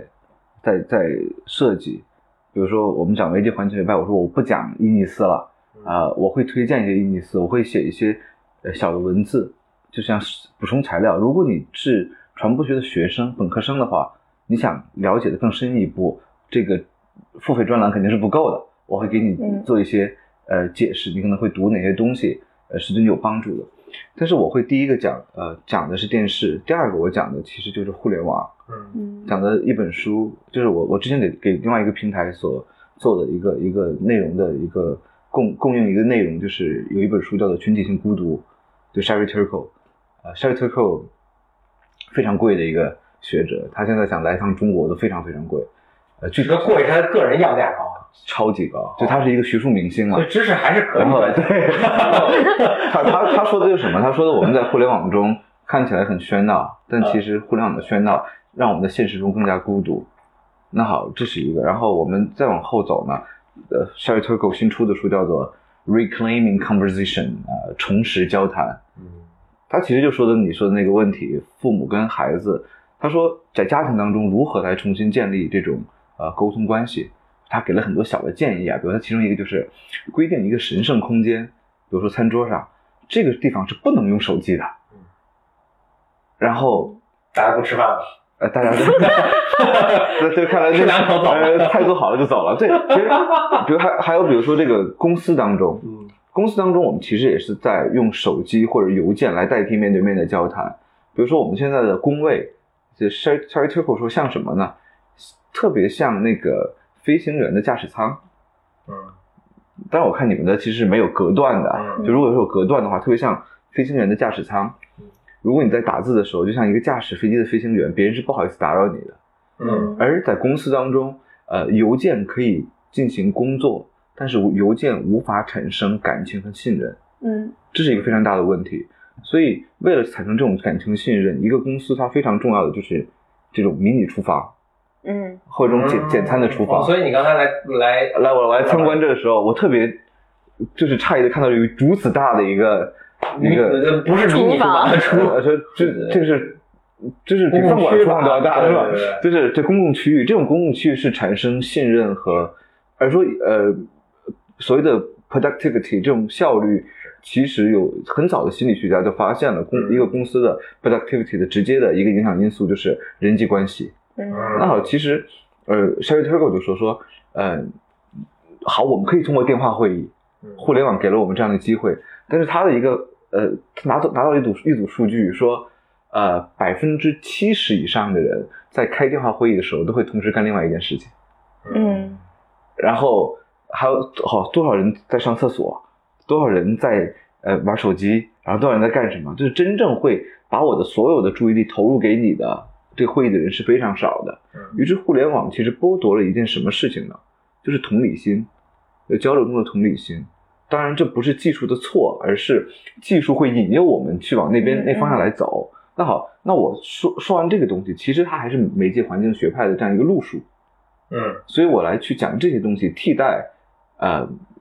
美帝国与传播，嗯来让呃别人人们觉得哦这些东西跟我是有关系的。我觉得任何我我做我做知识付费跟做学校课堂最大的区别在于，学校课堂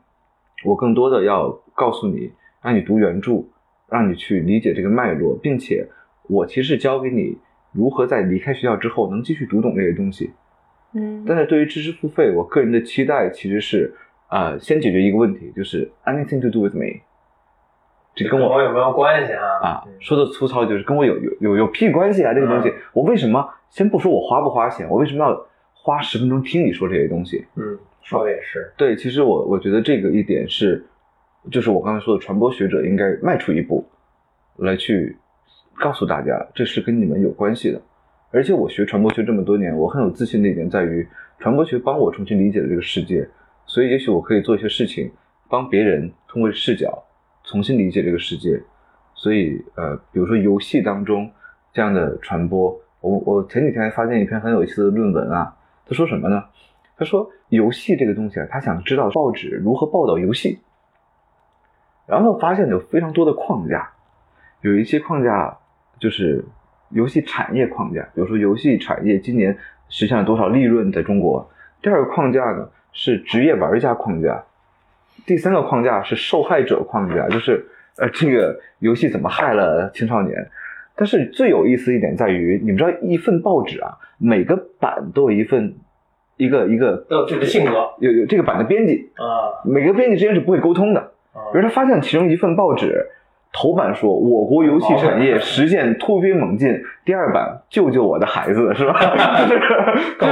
分裂啊，这蛮有意思的这样一个东西。所以其实游呃游戏这个东西在传播学中，呃，有一个特别重要的一点在于，人们为什么爱玩游戏？游戏其实是建立自我认同和建立人际关系非常重要的一点。比如说，我爱玩王者荣耀，我的确每天都会玩。王者荣耀带给我什么了呢？我发现带给我一个非常好的一个东西，就是已经毕业的我的学生，我们之间很少有交流了，因为王者荣耀，我们又重新在一起聊天儿。九月十号教师节的时候，我有一个学生送了我一个游戏皮肤， 嗯说这是给您的教师节礼物，那我觉得挺挺开心的。然后他打的特别好，我说我们俩约一局，作为你教师节为我的献礼，我说你不能赢我，好吧？ 就是最后打了一局，我就把他给赢了，然后非常愉快的就说再见。好惨啊！哎 明明年这个皮肤估计不会有了。呃，然然后然后其实是开玩笑啊，那个小伙子跟我关系呃还挺好的，然后他就在王王者荣耀去在在在工作，然后哦哦，通过这件事情，我也会有时候跟他聊聊这个游戏啊，聊聊青少年啊，聊聊等等的一些东西。所以要不是这个游戏，可能我们也许我们这一辈子再也不会是说啊一说一句话了。嗯所以这个游戏其实，嗯，它有一个非常大的好处在于，它可以重新帮助你建立一些失去的联系。所以它肯定是有一些，就是呃，我们对于一个游戏的批判，总说游戏害了我孩子，游戏怎么怎么样，但是孩子本身是没有发生的呀，他为什么要玩这个游戏啊？孩子不是傻子，我现在发现嗯孩子的是非认知常能力是聪明非常聪明的，而且孩子是非常理性的，对他会趋利避害的。对，所以，我们真正了解孩子，那其实就出现了一个传播学当中的一个领域，就是游戏传播。那其实再往深的来讲，又有一个领域叫游戏人类学，就很多这样的，我们会深入进去去倾听，而不是来帮他们做判断啊，你这是对的，是错的。其实世界不是错对错对错那么简单的事情，对所以你看这些东西，我可能我我假如我讲的话，我可能会通通过这个东西，其实我要告诉的是什么呢？比如说互联网中的身份认同这个关这个研究领域，我会从这个来出发，而不是会告诉你，呃，这里面有什么嗯书啊，他们的联系是什么呀？那那其实就觉得很无聊了。嗯，我们的音频节目大家可能看不到啊，峰哥的发型现在有有一点这张扬是吧？ 有一然后点一边听一边一边挠头，嗯啊，就是那知知识付费或者哪怕内容付费，我觉得至少好的一点就是，呃，就可能回到那石头那个，就是自古以来受教育的，或者能有机会接触这些知识，能再再再可能再往前倒不用远一百年，就是识字的人都很少。嗯，其实你现在是这些知识和这个传播的途径越来越民主化，这个能够接触的人越来越多，所以以前可能连书都不看，很多人嗯现在突然因为这个董老师这这个内容，还知道还知道有这么一本晦涩的书叫做《帝国荣耀》啊，帝国的传播， 你就王王者与王者与传播，帝国与荣耀，王者与传 播，对啊，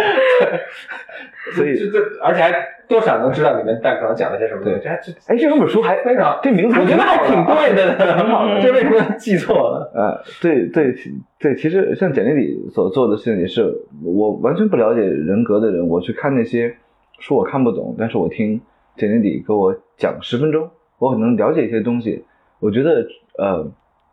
对于大多数人来讲，知识付费有两两种角色可以在我们的的生活中得以明智的处理。第一种，它是我们呃了解这个世界的一些 supplementary material，就是补充性材料嗯，而不是核心材料。第二种呢，呃，角色呢，就是它是我们了解这个一个知识的起点，嗯而不是终点。嗯，就是比如我听了简历里的动漫时间，我对这件事感兴趣了，也许我会读一些书，甚至读了一些书之后，我觉得我真的很感兴趣，也许会选择去学这个专业，甚至以后成为一名心理咨询师。所以说，对于我们来讲，我觉得这两个角色其实是比较明智的和理性的看待这个产品在我们生活中的位置。呃，所以比如说一个平台，他会说说，呃，你每天去听一本书，他会在哪做广告呢？你在地铁上去听，你在做饭的时候听。我觉得这是呃比较现实的一个角色，呃，而不是每天我花一个小时我的学习时间正襟危。坐的人，对对对对，其实其实挺好的，对我觉得我我我稍微可能没那么乐观，但我觉得也挺好。嗯就是刚才说的是你成为一个补充材料和一个入入门入点入入呃对起点嗯，我觉得可能对很多人来说，其实是变成它的主要材料和终点了。啊，呃，对但对也没什么不好。对就是对如果你比起原来可能什么都没有，那这还是一个进步的。对嗯嗯嗯对，但是呃，就是我所说的是，对于有求知欲望的人来讲，我们生活在一个呃从没有这么好的一个时代当中。但是如果我们处理不好这样的一个关系，或者呃我们产生的不是知识的获得，而是对于知识获得的幻觉，我们觉得我们好像哎就懂了很多东平西服了某种焦虑。对对嗯，然后如果这样的话，那也许这是一个最坏的年代，而不是一个最好的嗯，年代。所以但我我我不知道，我不知道我变成了不起的盖茨比了啊！对，但嗯，我想想啊，我可能在这儿有一点点不同的意见是，我觉因为我们现在在。我我就是就大家因为看不见嘛，因为我们现在是在一个就是一二十层的一个高楼上，嗯就是你还是在一个很高的地方在说的这些话，嗯就是你有没有跟你的读者见过面？我我不不不，我我嗯能想象，就是对于，或者这么讲，我觉得在，比如说，有可能董老嗯师就是我传播学的终点了。嗯。嗯，就我听了，嗯、对对对，，就你是因为不错的选择对对对就是你的说，我说第一个就是你了解一些补充性材料。对对那传对播学对于你来讲，跟你人生的缘分可能就到到这儿了。 对对对，是啊是有可嗯这能个《的。王者与荣耀然》后嗯这本书我也不会再，应该是不会再王者与荣 耀。 然后或你知者道我我我我插一句啊，我我我见到了一个留学生，从非洲来的一个小伙子，刚来中国三个月，王王者荣耀玩的特别溜啊，啊，这个文化输出主要靠这个靠游游戏戏，他再回非还有洲，王者荣耀应该不需要懂中文就能玩它儿，有英文版，应该是。啊所以，他可能会把这个游戏有带回到这个非嗯洲。对对，哎，sorry，继续然后我可能是想讲的是，对于，嗯、对于中国，我觉得以中国现在受教育，我说十，嗯中国现在十几亿人口，我们说十亿人吧，嗯对于那十亿人来讲，这个他的他的人生可能就是我听得到或者嗯呃，哇，得到有十几亿听众，真是就是 超级大创业就公是司就了。我我我想说的是，这个可能就成为他们人生最主要的，，对，嗯，是而这好像也没什么不好，挺好的嗯嗯，就也没什么不好，因为他不需要我再去读，再去多读几本书、嗯去了解这个东西了，嗯就是。或者或者我我想讲的是，我我昨天我我我在最近在看的美剧嘛，就是反正听我播客知道，我就不断的在看美剧。嗯嗯我最近在看那个啊、Mind Hunter》，啊呃，叫什么心灵捕手还是什么的。嗯然后他就他整个就是讲犯罪心理学的起源，嗯，是怎么开始的。然后里面有一个角色呢，就是这个这个人是芝加哥的一个教授，他嗯马上能要拿到 tenure 了。嗯嗯然后马呢，马上变成终身教授，对对对做补充，对，然后，嗯，它里面这个这个剧里面就有一个冲突，这个冲突就是两个 FBI 的警员，然后他们其中一个就发现说，我们从来不知道这些特别恶的杀手是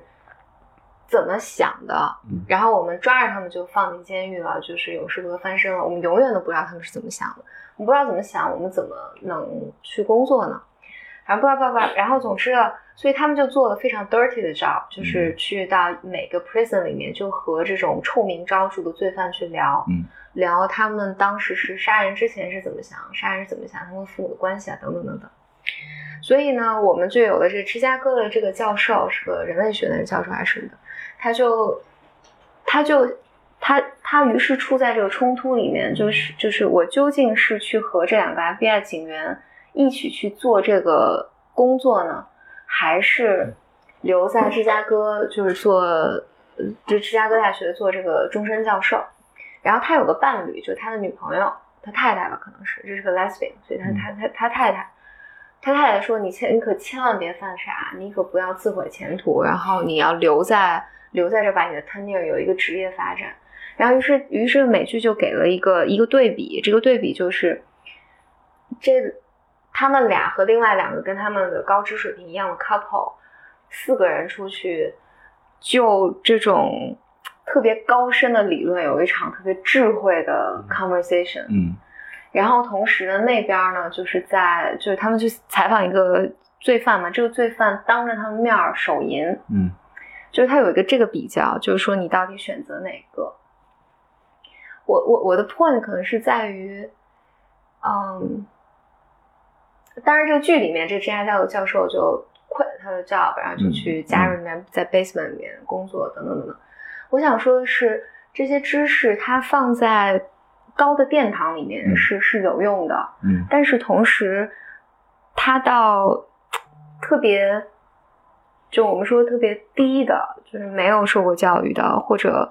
或者你就说，因为你你经常能看到这些故事，包括新东方以前也说这种故事，比如说一个厨师，嗯，然后我来学的英语，于是我改变了我的人生。对，在我们看来，就是好像就不会改变他的人生，或者，但但对于他来讲，就是改变了他的人生。嗯他就是从来没有听到过，哪怕是我们我们觉得，比如机场书店那些成功学的书，好像我们觉得这个东西太忽悠啊，这个东西就就不是不能被称之为知识。但是对于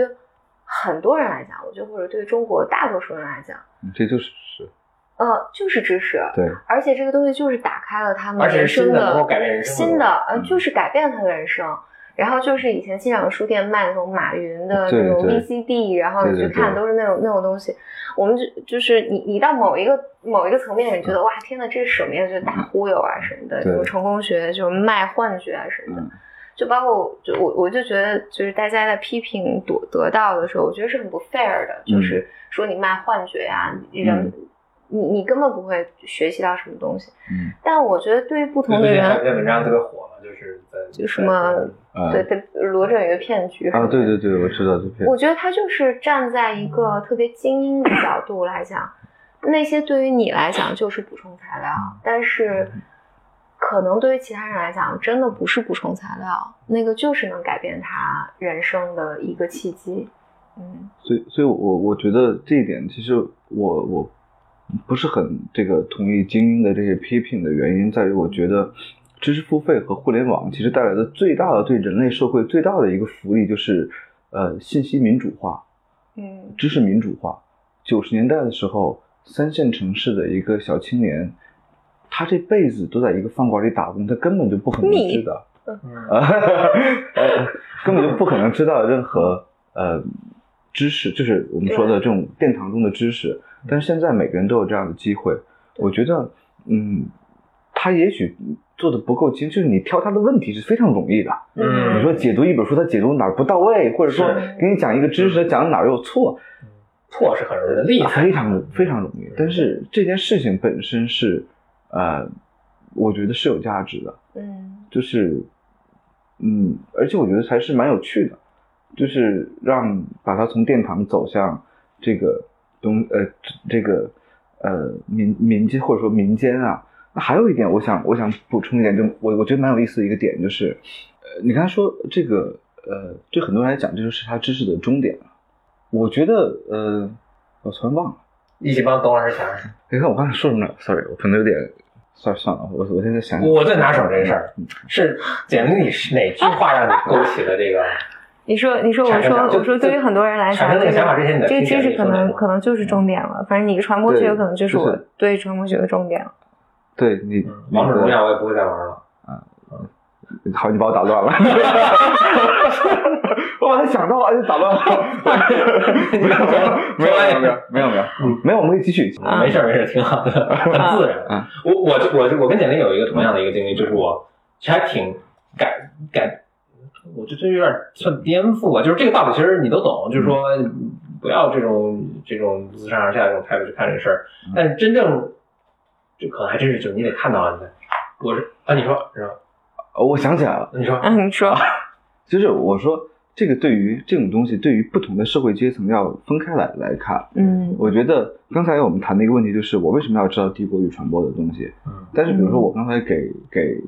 诶，峰哥，我跟你讲的时候，其实你是蛮感兴趣，要要要哎主对动对想知道对这是什么一个东西的。所以我觉得，对于不同的社会职业或者说受教育程度的人，他的呃对于世界的兴趣是不一样的。嗯呃，我在本科的时候就学过一篇英语课文，我觉得那课文对我影响非常大。他说一句话，他说：“为什么我们要读书？”他给的理由是：当你不签合同的时候，你得找个事儿干。嗯，就你的人生中不只是工作，嗯就是人是应该有好奇心的，只不过嗯可能我们的教育让我们的孩子其实在丧失，而不是在培养他的好奇心。嗯当如果说我是一个具有好奇心的人，这些其实是我来这个世界走一遭，我希望可以知道一些东西。比如说，我现在就特别感兴趣跟我学科没关系的东西。嗯嗯，嗯，我哎，我也是， 到了中年都这样。我也是， 对话没法继续就。我就是我很想，我我真心的是很想学一些，嗯就是我不想再在这种，因为我觉得，我觉得每一个学科它都是一个视角，对嗯就是一个思维框架，对就是你看待问题都是这一个方式，对，就是有我有一种好就是哎又来 哎又来哎又来，就很想听听。别人是怎么看待这个世界不的能老是这样啊、嗯你不能老老是一个视一个眼睛去看世对，界。其实我也蛮感兴趣。比如说，我蛮感兴趣经济学，虽然我我之前对经济学完全不感兴趣，但是我现在突然可能人到中年，哎，其实跟你这个学科是多么呃息息相关的一个。呃有一些，比如说行为经济学，对，可能是我们比较感兴消费者行为学之类嗯这一些，嗯嗯呃，有些偏经济学的东西，偏心理学。其实我对心理学的，呃就是读阅读社会性阅读还蛮多的也是关系很密切。啊、对，其其实我咱们还可以聊聊数学。我这其实数学是我一个一直恐恐惧的东西，就是 你知道，就是他们因为做做知知识付费，咱们还姑且叫知识付费啊，嗯就是知识付费里边找简历也也也有找我嘛，因为咱们我毕竟也在豆瓣儿曾经小红过嘛。嗯然后呢，我说我也讲不了别的，我只能讲点数学了。嗯然后后来就就就没再联系了。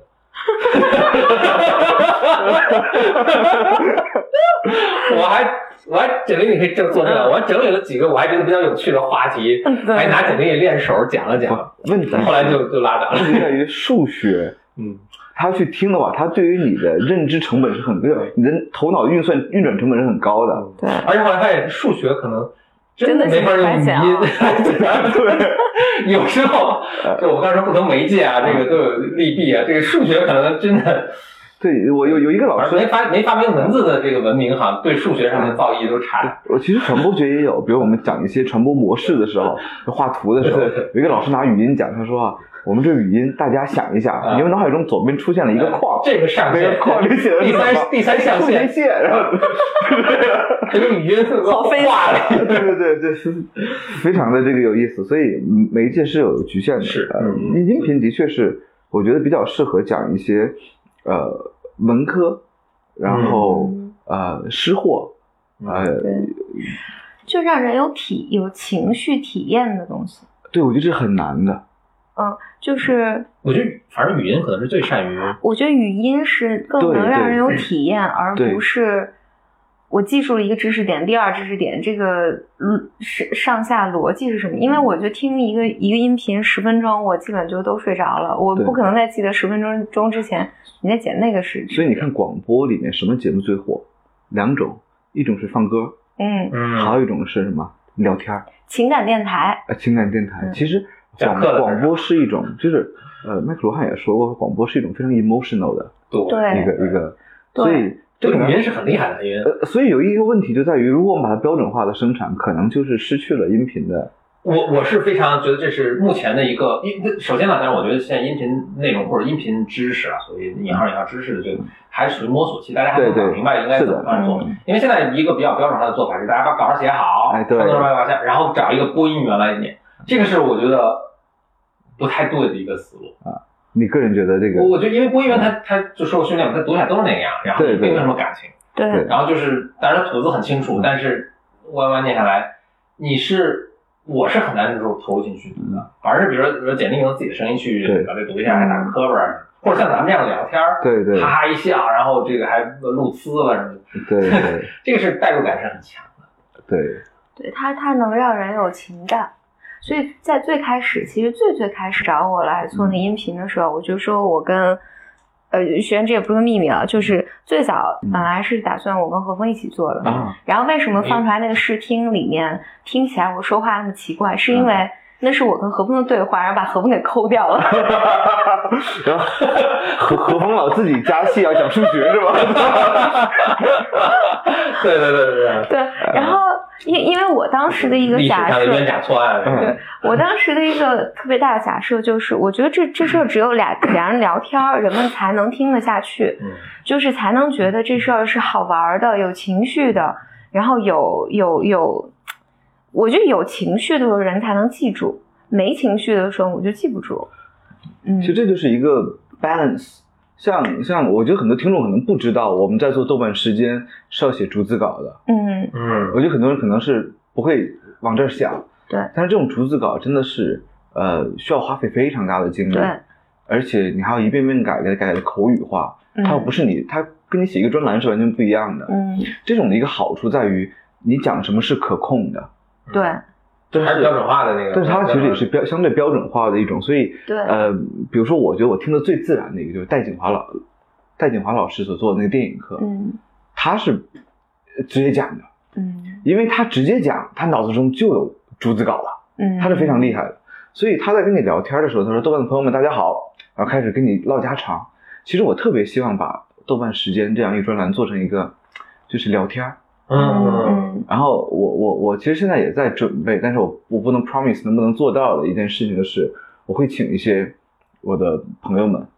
比如说大学里面的一些研研究者，当然大多数轻研究者，他们会有会有这个 passion，嗯我们先聊一个话题，比如说我会，我现在试图邀请一个朋友，他是做什么研究的呢？他做的研究就是那个 VR 呃 VR，嗯嗯他做了很多 VR 的试验，嗯比如让学生来玩 VR，然后来做一些体验式的一些报告。那些我会跟他聊一聊 VR。其实我们在聊天的时候啊，就像我们这种比较轻松的聊天啊，其实好处在于它非常 emotional，嗯，对。我觉得这是一个挺好的，所以我想试图做一些 balance。我觉得非常值得做。我我我经常听的一个播客，啊嗯，其实他就是一个，其实是呃斯坦福的一个经济学家，嗯，他就每次都找一个作者，就他聊的也不光是经济，他虽然叫以恒他，他就是找来有有人可能写讲，但很多是经济嗯啦，但什么社会学、传播学，啊然后什么什么谁的传记，有没有？前两天听了一个什么阿 Arendt 艾瑞的那个嗯作作者的那个传记嗯，嗯然后我听了就如此好玩，我还给你复述嘛，就是这都做的很有趣。嗯就我我之前啊，给一个平台录过一个视频课，然后最后没有没有最后进行下去，我只录了一个 sample，大概呃二十分钟的一个 sample，他们有三个机位，然后有化妆师，嗯，在一个咖啡馆里面，我写的那个都是逐逐字稿，哦，所以前面有那种那个激情，没有嗯没有啊没有提词，就是我讲讲一段呢，我就停下来看看稿子，然后再继续讲，他会给给我剪，然后我就正襟危坐在那坐着，然后哦是挺难的，听着很难的啊这个。然后其实我那稿子啊，是我在课堂上讲了很多很多遍嗯的。啊，然后呢，我只给它写下来，写下来之后呢，我搁在搁在底下，然后你们看不见的位置上，上面呢，他那桌子上还搞了一个茶一个茶几，啊，就嗯，跟真论的道一样。像真的像评书联啊播， 对然后拿拿个上啪砚台叭一拍，上回对就说的，对，然后最大的问题在于，我一一坐那儿对着三个镜头，我第一个想的是，我可别讲漏了。嗯，呃于是我基本就是讲一句话，看一次稿。这剪辑的人疯了，剪辑的人疯了。还有那个剪辑那大哥呢，就就跟我说，他说董老师您再准备准备，咱们不用着急开始。啊我说不是我准备的不充分，不是我不熟悉，而是我一面对摄像机，我就不知道该怎么说话了。其实很多面第一次面对摄像机的人都有这样的问题， 我觉得就是那种除了极有天赋的嗯人，我们人的这种说话的时候，这种情绪，你设计的就不是对着饭电不是那个镜头讲，你你设计的就是对另一个对人人讲讲，对，你没法儿对那。所以我看那些公开课拍的比较好的是，就正常一课堂底下有学生，对，这就个旁边这些摄像机，那他当然灯光也不好，有时候你黑板上也看不清是写什么，但你是能听下去的，因为学生打个段话呀，然后这个老师跟学生开个玩笑，扔个粉笔啊什么的。你可以回顾一下逻辑思维最早的几期是有观众的，啊，嗯，我没所以但是为什么后来没用啊？就是可能他学会了，就是他听得就见。特别有天赋，就把这对个这。我我觉得这个西，东西应该肯定是能练习的，像演员嘛，对我觉得它是这能练习的东西能练习那的。你很难要求一个，比如说教大学教授，你再去练这么一个。对，这这个对就是这个就是在嗯、呃，在有一个平台吧，嗯就有有一个平台也是，他就一定要给我录一个宣传视频，对，然后我当时就强烈要求，因为以前我录过，我觉得还比较好的视频，就是好好好的意思是说，我觉得我还比较自然，嗯然后就是就比较像我嘛。然后而那个视频怎么录？那个视频就是就是那个平台就是一个编导加了一个摄像机。两个人来跟我聊了一上午天儿，他说你随便聊，他说我对心理也不了解，你跟我讲讲。然后最后我们其实聊聊了两个多小时，嗯然后他回去把它剪成了一分钟、嗯一分多钟嗯，那个就看起来很自然，而且很动人。就我说话是有有情嗯绪的。对，然后所以后来后来这个平台给我拍宣传视频，我就强烈要求我说我们能不能花一段时间，你嗯把更多的精力，就是灯光舞美都不用好。他说不行，就一定要按照我们把台本写下来，然后我来背。嗯。于是呢，其实最后拍出来也做不是了一也是一分多钟的视频，我拍了五个小时，嗯，而且所有人都很痛苦，然后我也极痛苦，因为我没有情感，嗯，就说这个没有情绪了。然后，所以我觉得现在那个，包括豆瓣时间，就董老师说的，嗯我确实是，就我做豆瓣时间，其实我写了十几万字，嗯，我也真是， 真嗯是那个，你就得把稿子全写下，一个字对一个字写下来。然后，而且，而且我每次在讲稿子的时候，我都想试图说那个，我把这个讲讲的够口语一些，就对更对自由发挥一些。对，但后来我发现，就是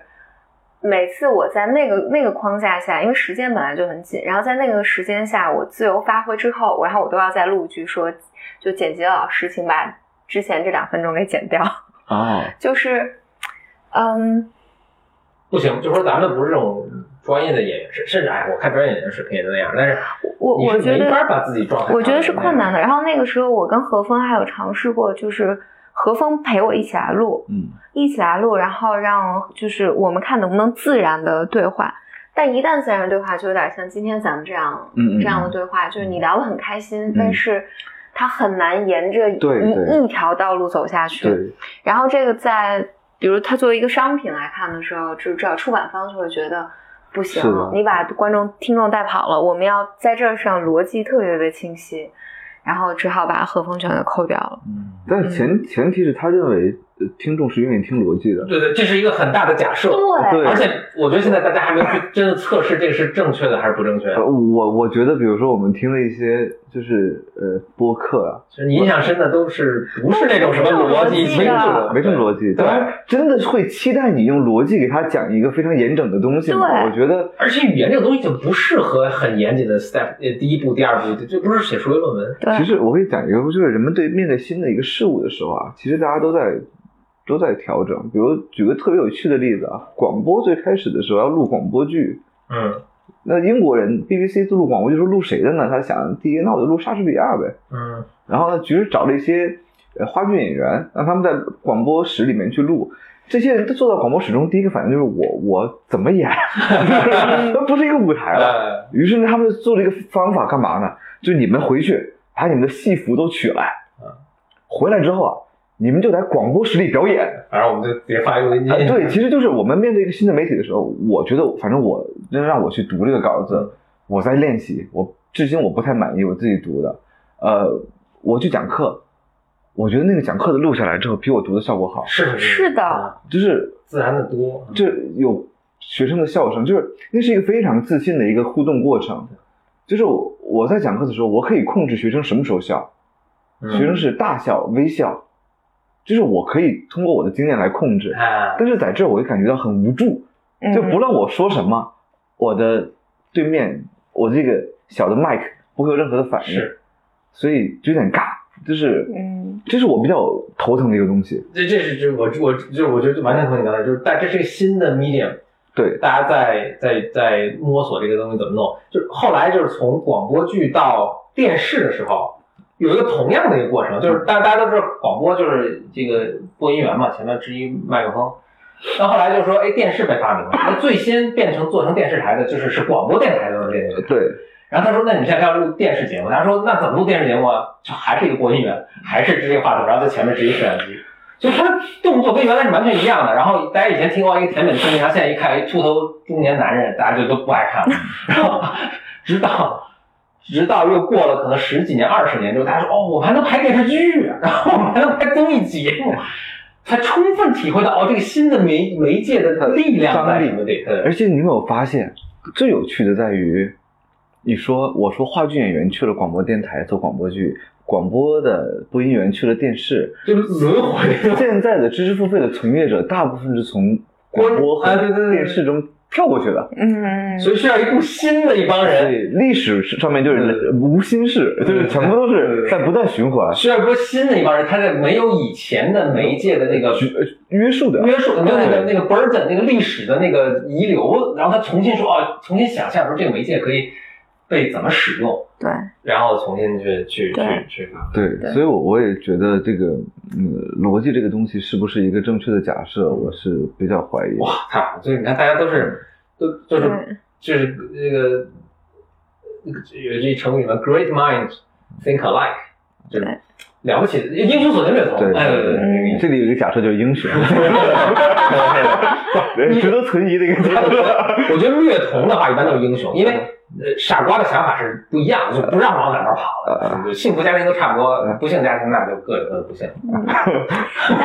就回回头，我记得我记得，因为我刚跟何峰刚开始录那个嗯豆瓣时间的时候，嗯因为我们俩是带着这个那个假设去的，嗯因为我们俩之前就做很多这种播客嘛哦共，情啊，聊天啊，然后觉得以我的经验，我觉得观众只爱听，就听众吧，嗯就爱听这种你真实的表达，就是你你说话没有逻辑也没关系，嗯然后但是他喜欢他喜欢听到你的东西。然后，但就是做那个，就是开始做节目之后，但是我后来也有做五十二期嘛，然后其实是越做越越熟练了，嗯然后也慢慢能习惯。但我有印象，就是刚开始，因为在在上线之前，我们做了很多小样，就是嗯我上线第一期叫自恋嘛，就讲自恋型人格障碍，就自恋型人格的时候，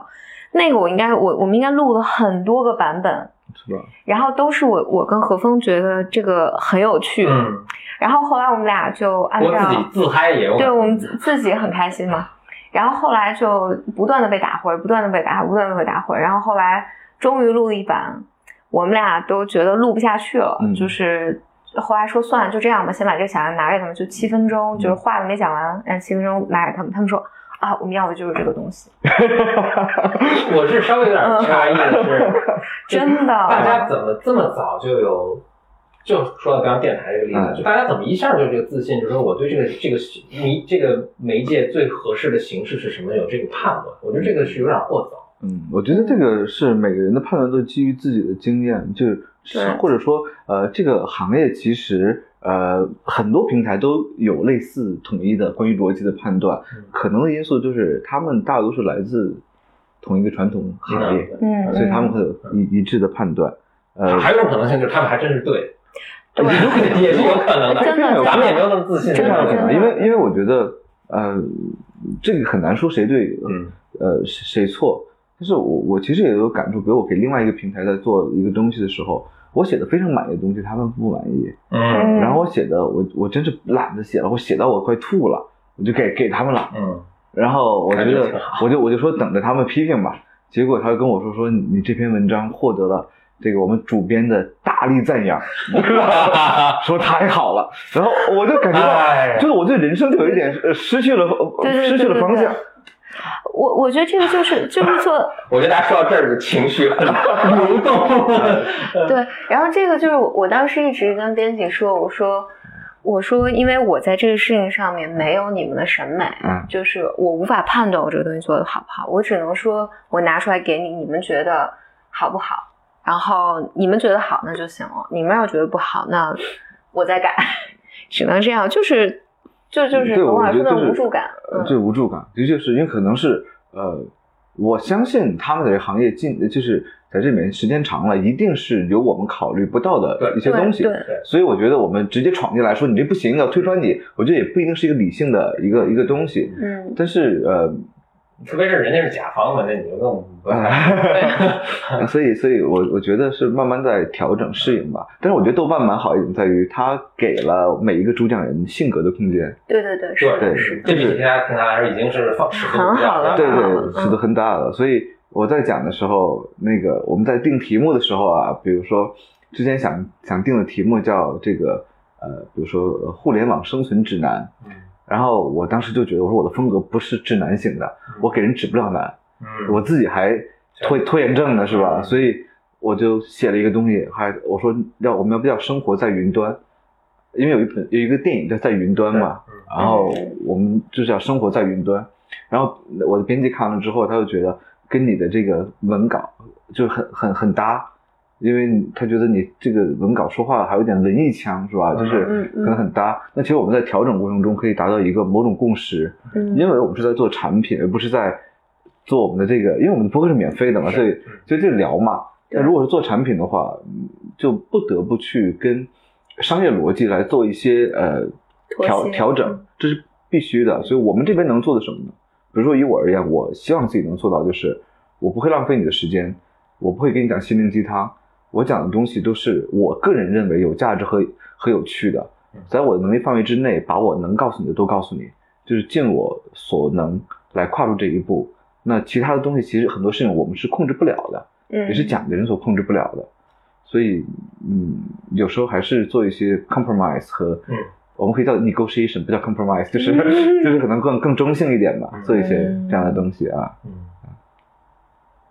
我说到这儿，我想补充一下，刚才也想到一点，就是说到就每个人都要有好奇心啊，就是为什么学这个东西啊？我现在在想，就是呃，回到我大学时代，我真正学的那些，我现在现在想起来记忆，有些特别有趣的课，然后学了个人类学的课，嗯就现在一点用都没有。嗯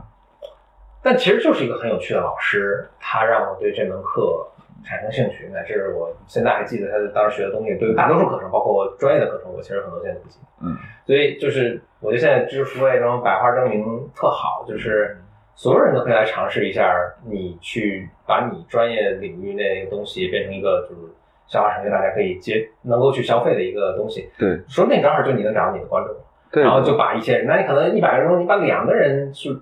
他有，就是一剩下一百个人，九十八个人，他可能也物有所知，大家的东西，但有两个人启发到他对这个学科产生兴趣，嗯，都是善莫大焉的一个一个事情。嗯因为现在一定是一个分众化时代，你你不可能一你的一个节目吸引超嗯多的人，但是你把你那一部分受众给服务好，其实我一直认为教育是服务行业，嗯就是我在课堂上把学生服务好，在这付费平台上把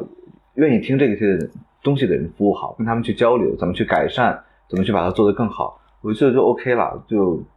你不能掌控太多人的时间，嗯你也不可能期待一个节目像我们刚才聊的那个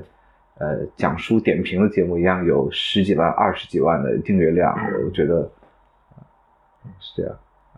嗯而且我听说简历里的节目很受欢迎，嗯耶！不错啊， 在董老师上线 之前，我是比较受欢迎的， 还可以，还还可以稳可以居在稳居什么 top 三什么。董老师一上，可能就咻掉下去。嗯